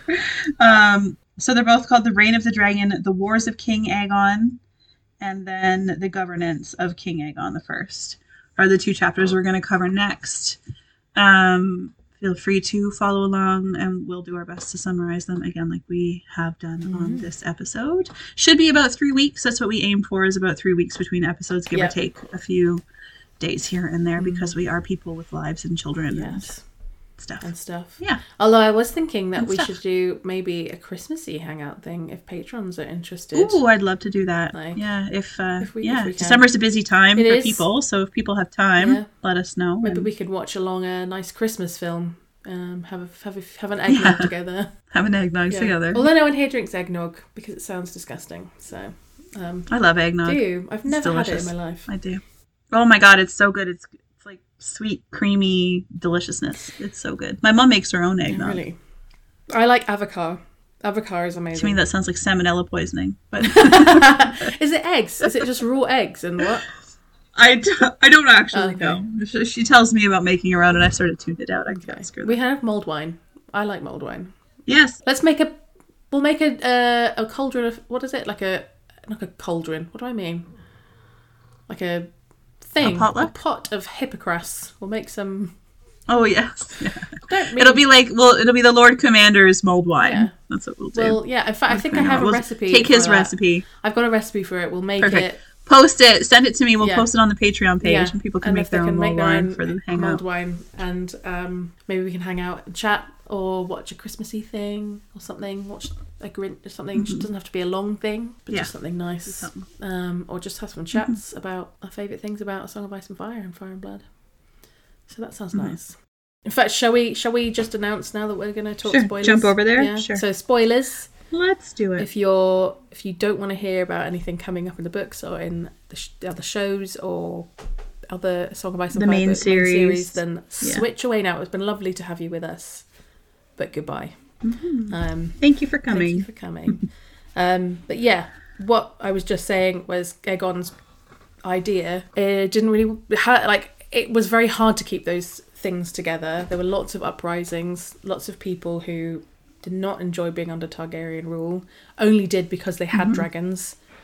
Um, and then, of course, But I didn't feel like there was as many rebellions later after the dragons died out as there maybe would have been. Like they didn't really seem to push back once they were in line for such an amount of time. Blackfires. Yeah, just the ones that the Targaryens made Yeah, themselves. Exactly. Um, but then you've got the Duskendale situation, which is another thing I was thinking of earlier when Visenya goes to Duskendale. And it says that the Duskendale was the principal Westerosi port on the Narrow Sea and had grown fat and wealthy from the trade that had passed through the harbour.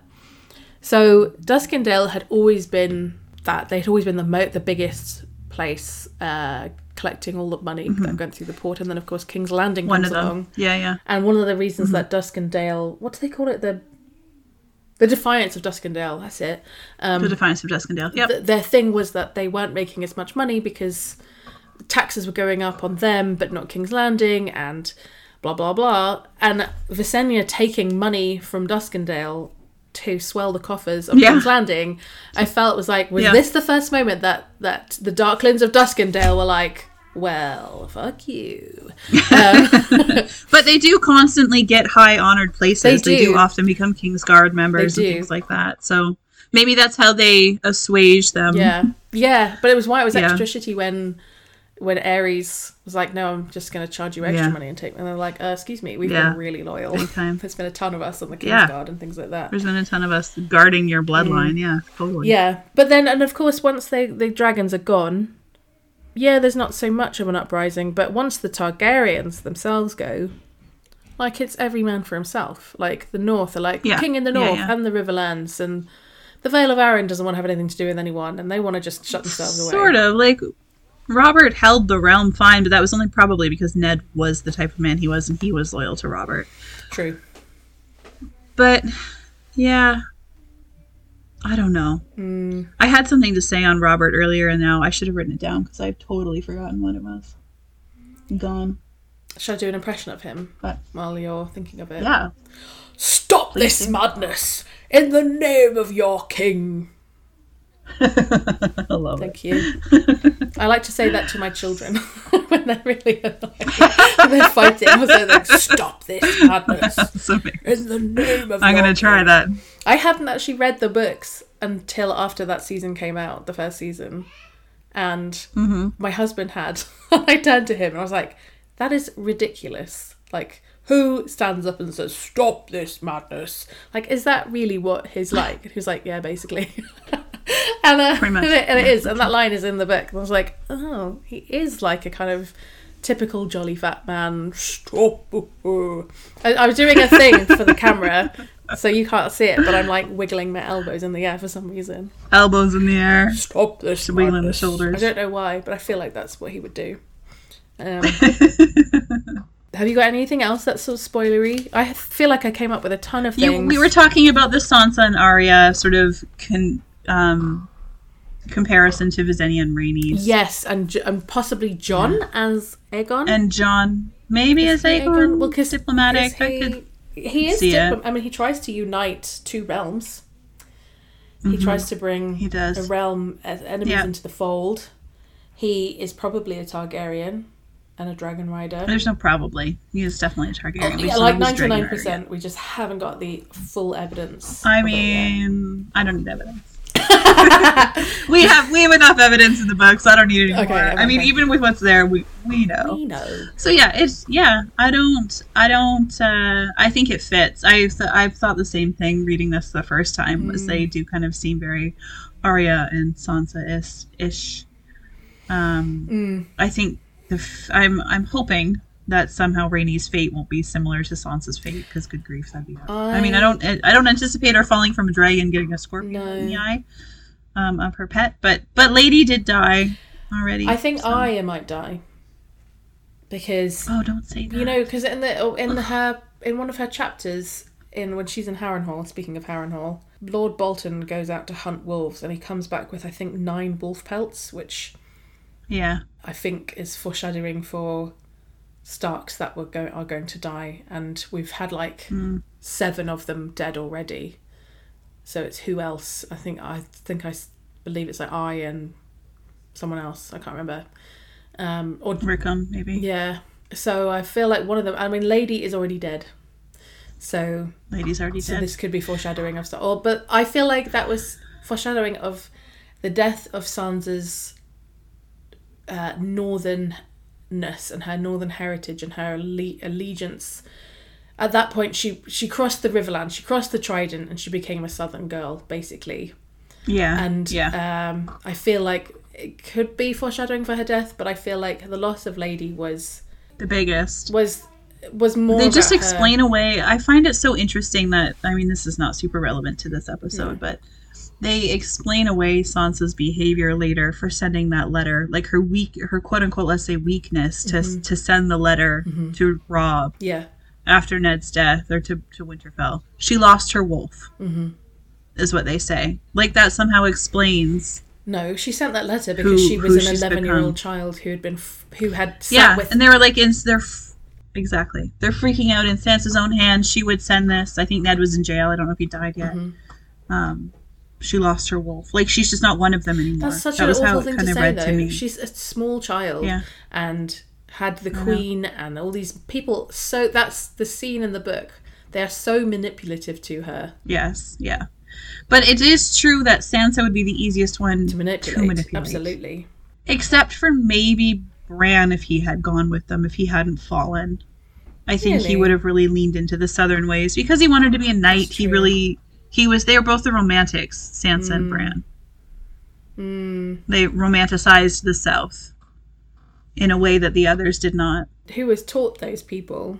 Maesters and scepters And Cat. and cat. Cat's big Bran was Cat's favorite. Sansa was probably Cat's other favorite. Yeah. So her southern influence on them Mm. could be a big factor Mm. too. But you're not wrong. The Maesters, the Septons, you know, Maester Luwin, like they're And Septa Mordane. they're Septa Mordane. Yeah, yeah. But Bran spends tons of time with Maester Luwin. Sansa spends Mhm. tons of time with with Septa Mordane. So yeah, again, and it's interesting because. Maester Luwin has a high. He's got a Valyrian steel link, which is the high mysteries and blah blah blah. But he is one who's like, oh no, Bran, there's no, there's no magic in the world. It's gone. yeah, yeah. Um. Meanwhile, Bran's whole story is magic. Yeah, I know. but that is very. That, Bran's like, hold my beer. but that would be a very southern. That's, that's like in the north, magic. Although it's not necessarily there, but it is sort of there. If you see what I mean. There's no actual. yeah, oh yeah. but- It's still it's still accepted yeah, in the north like the in a way that it's and not like that, and like speaking to you through Mm-hmm. trees. That it's definitely more of a magical place. Yeah. In in its own in its own way. Um, yeah. So I'm. So I, yeah. So I agree with you. I hope that Rhaenys doesn't and Sansa their ends aren't the same, but I do wonder if one of the sisters is going to die. I do believe that Sansa is going to chop the head off of. Um, I'd like to believe that she'll chop Petyr P- Baelish. Pattaya. Uh, yeah. his head off with Baelish. Dark Sister or um, Ice or or Oathkeeper, one of those. Oathkeeper, maybe. Yeah. Yeah, because Ice is gone, isn't it? I'd like to think she does that, but I just don't know. Don't know. But I don't think I have very many spoiler. I'm sure I, I came up with spoilery things earlier, but I just didn't. I can't remember any of them now. So, Yeah. I know. I actually felt like there probably wouldn't be a ton no. um, in this episode because they're all things that are going to come up organically Mhm, later. mhm.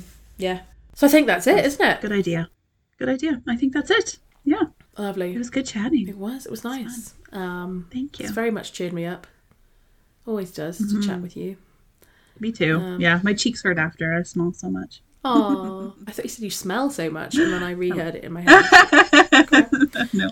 Smile. Um, Um, so thank you for listening, Yeah, guys. thank you for listening. And you got anything you want to sign off with? no, not really. We'll we'll be in your ears again in about three weeks. Yeah. And um, I'm going to go to a Christmas market now. I am so jealous. I want to. We went to a cute little makers market like on the weekend, Oh. and then mm. there's this other place in town. They're called Craftworks, and it's huge, and they have that they just bring in a ton of Christmas stuff locally made, and I'm so excited. That's my plan that. for today. That sounds lovely. Mm-hmm. Oh well, I'm gonna go and eat Yeah. something probably, and then go to bed because it's night time here. Yeah, oh my god, But the night comes really early here. It's like dark by three thirty. It's true. So yeah, yeah. It's dark like five here, so yeah. yeah, tis the season. But you've got snow. She's got snow, everyone. I do have snow. Yeah, yeah. We got our first snowfall today. I was not impressed. Do you want to build Mm-hmm. a snowman? No, I don't. I want to stay inside and drink mulled wine.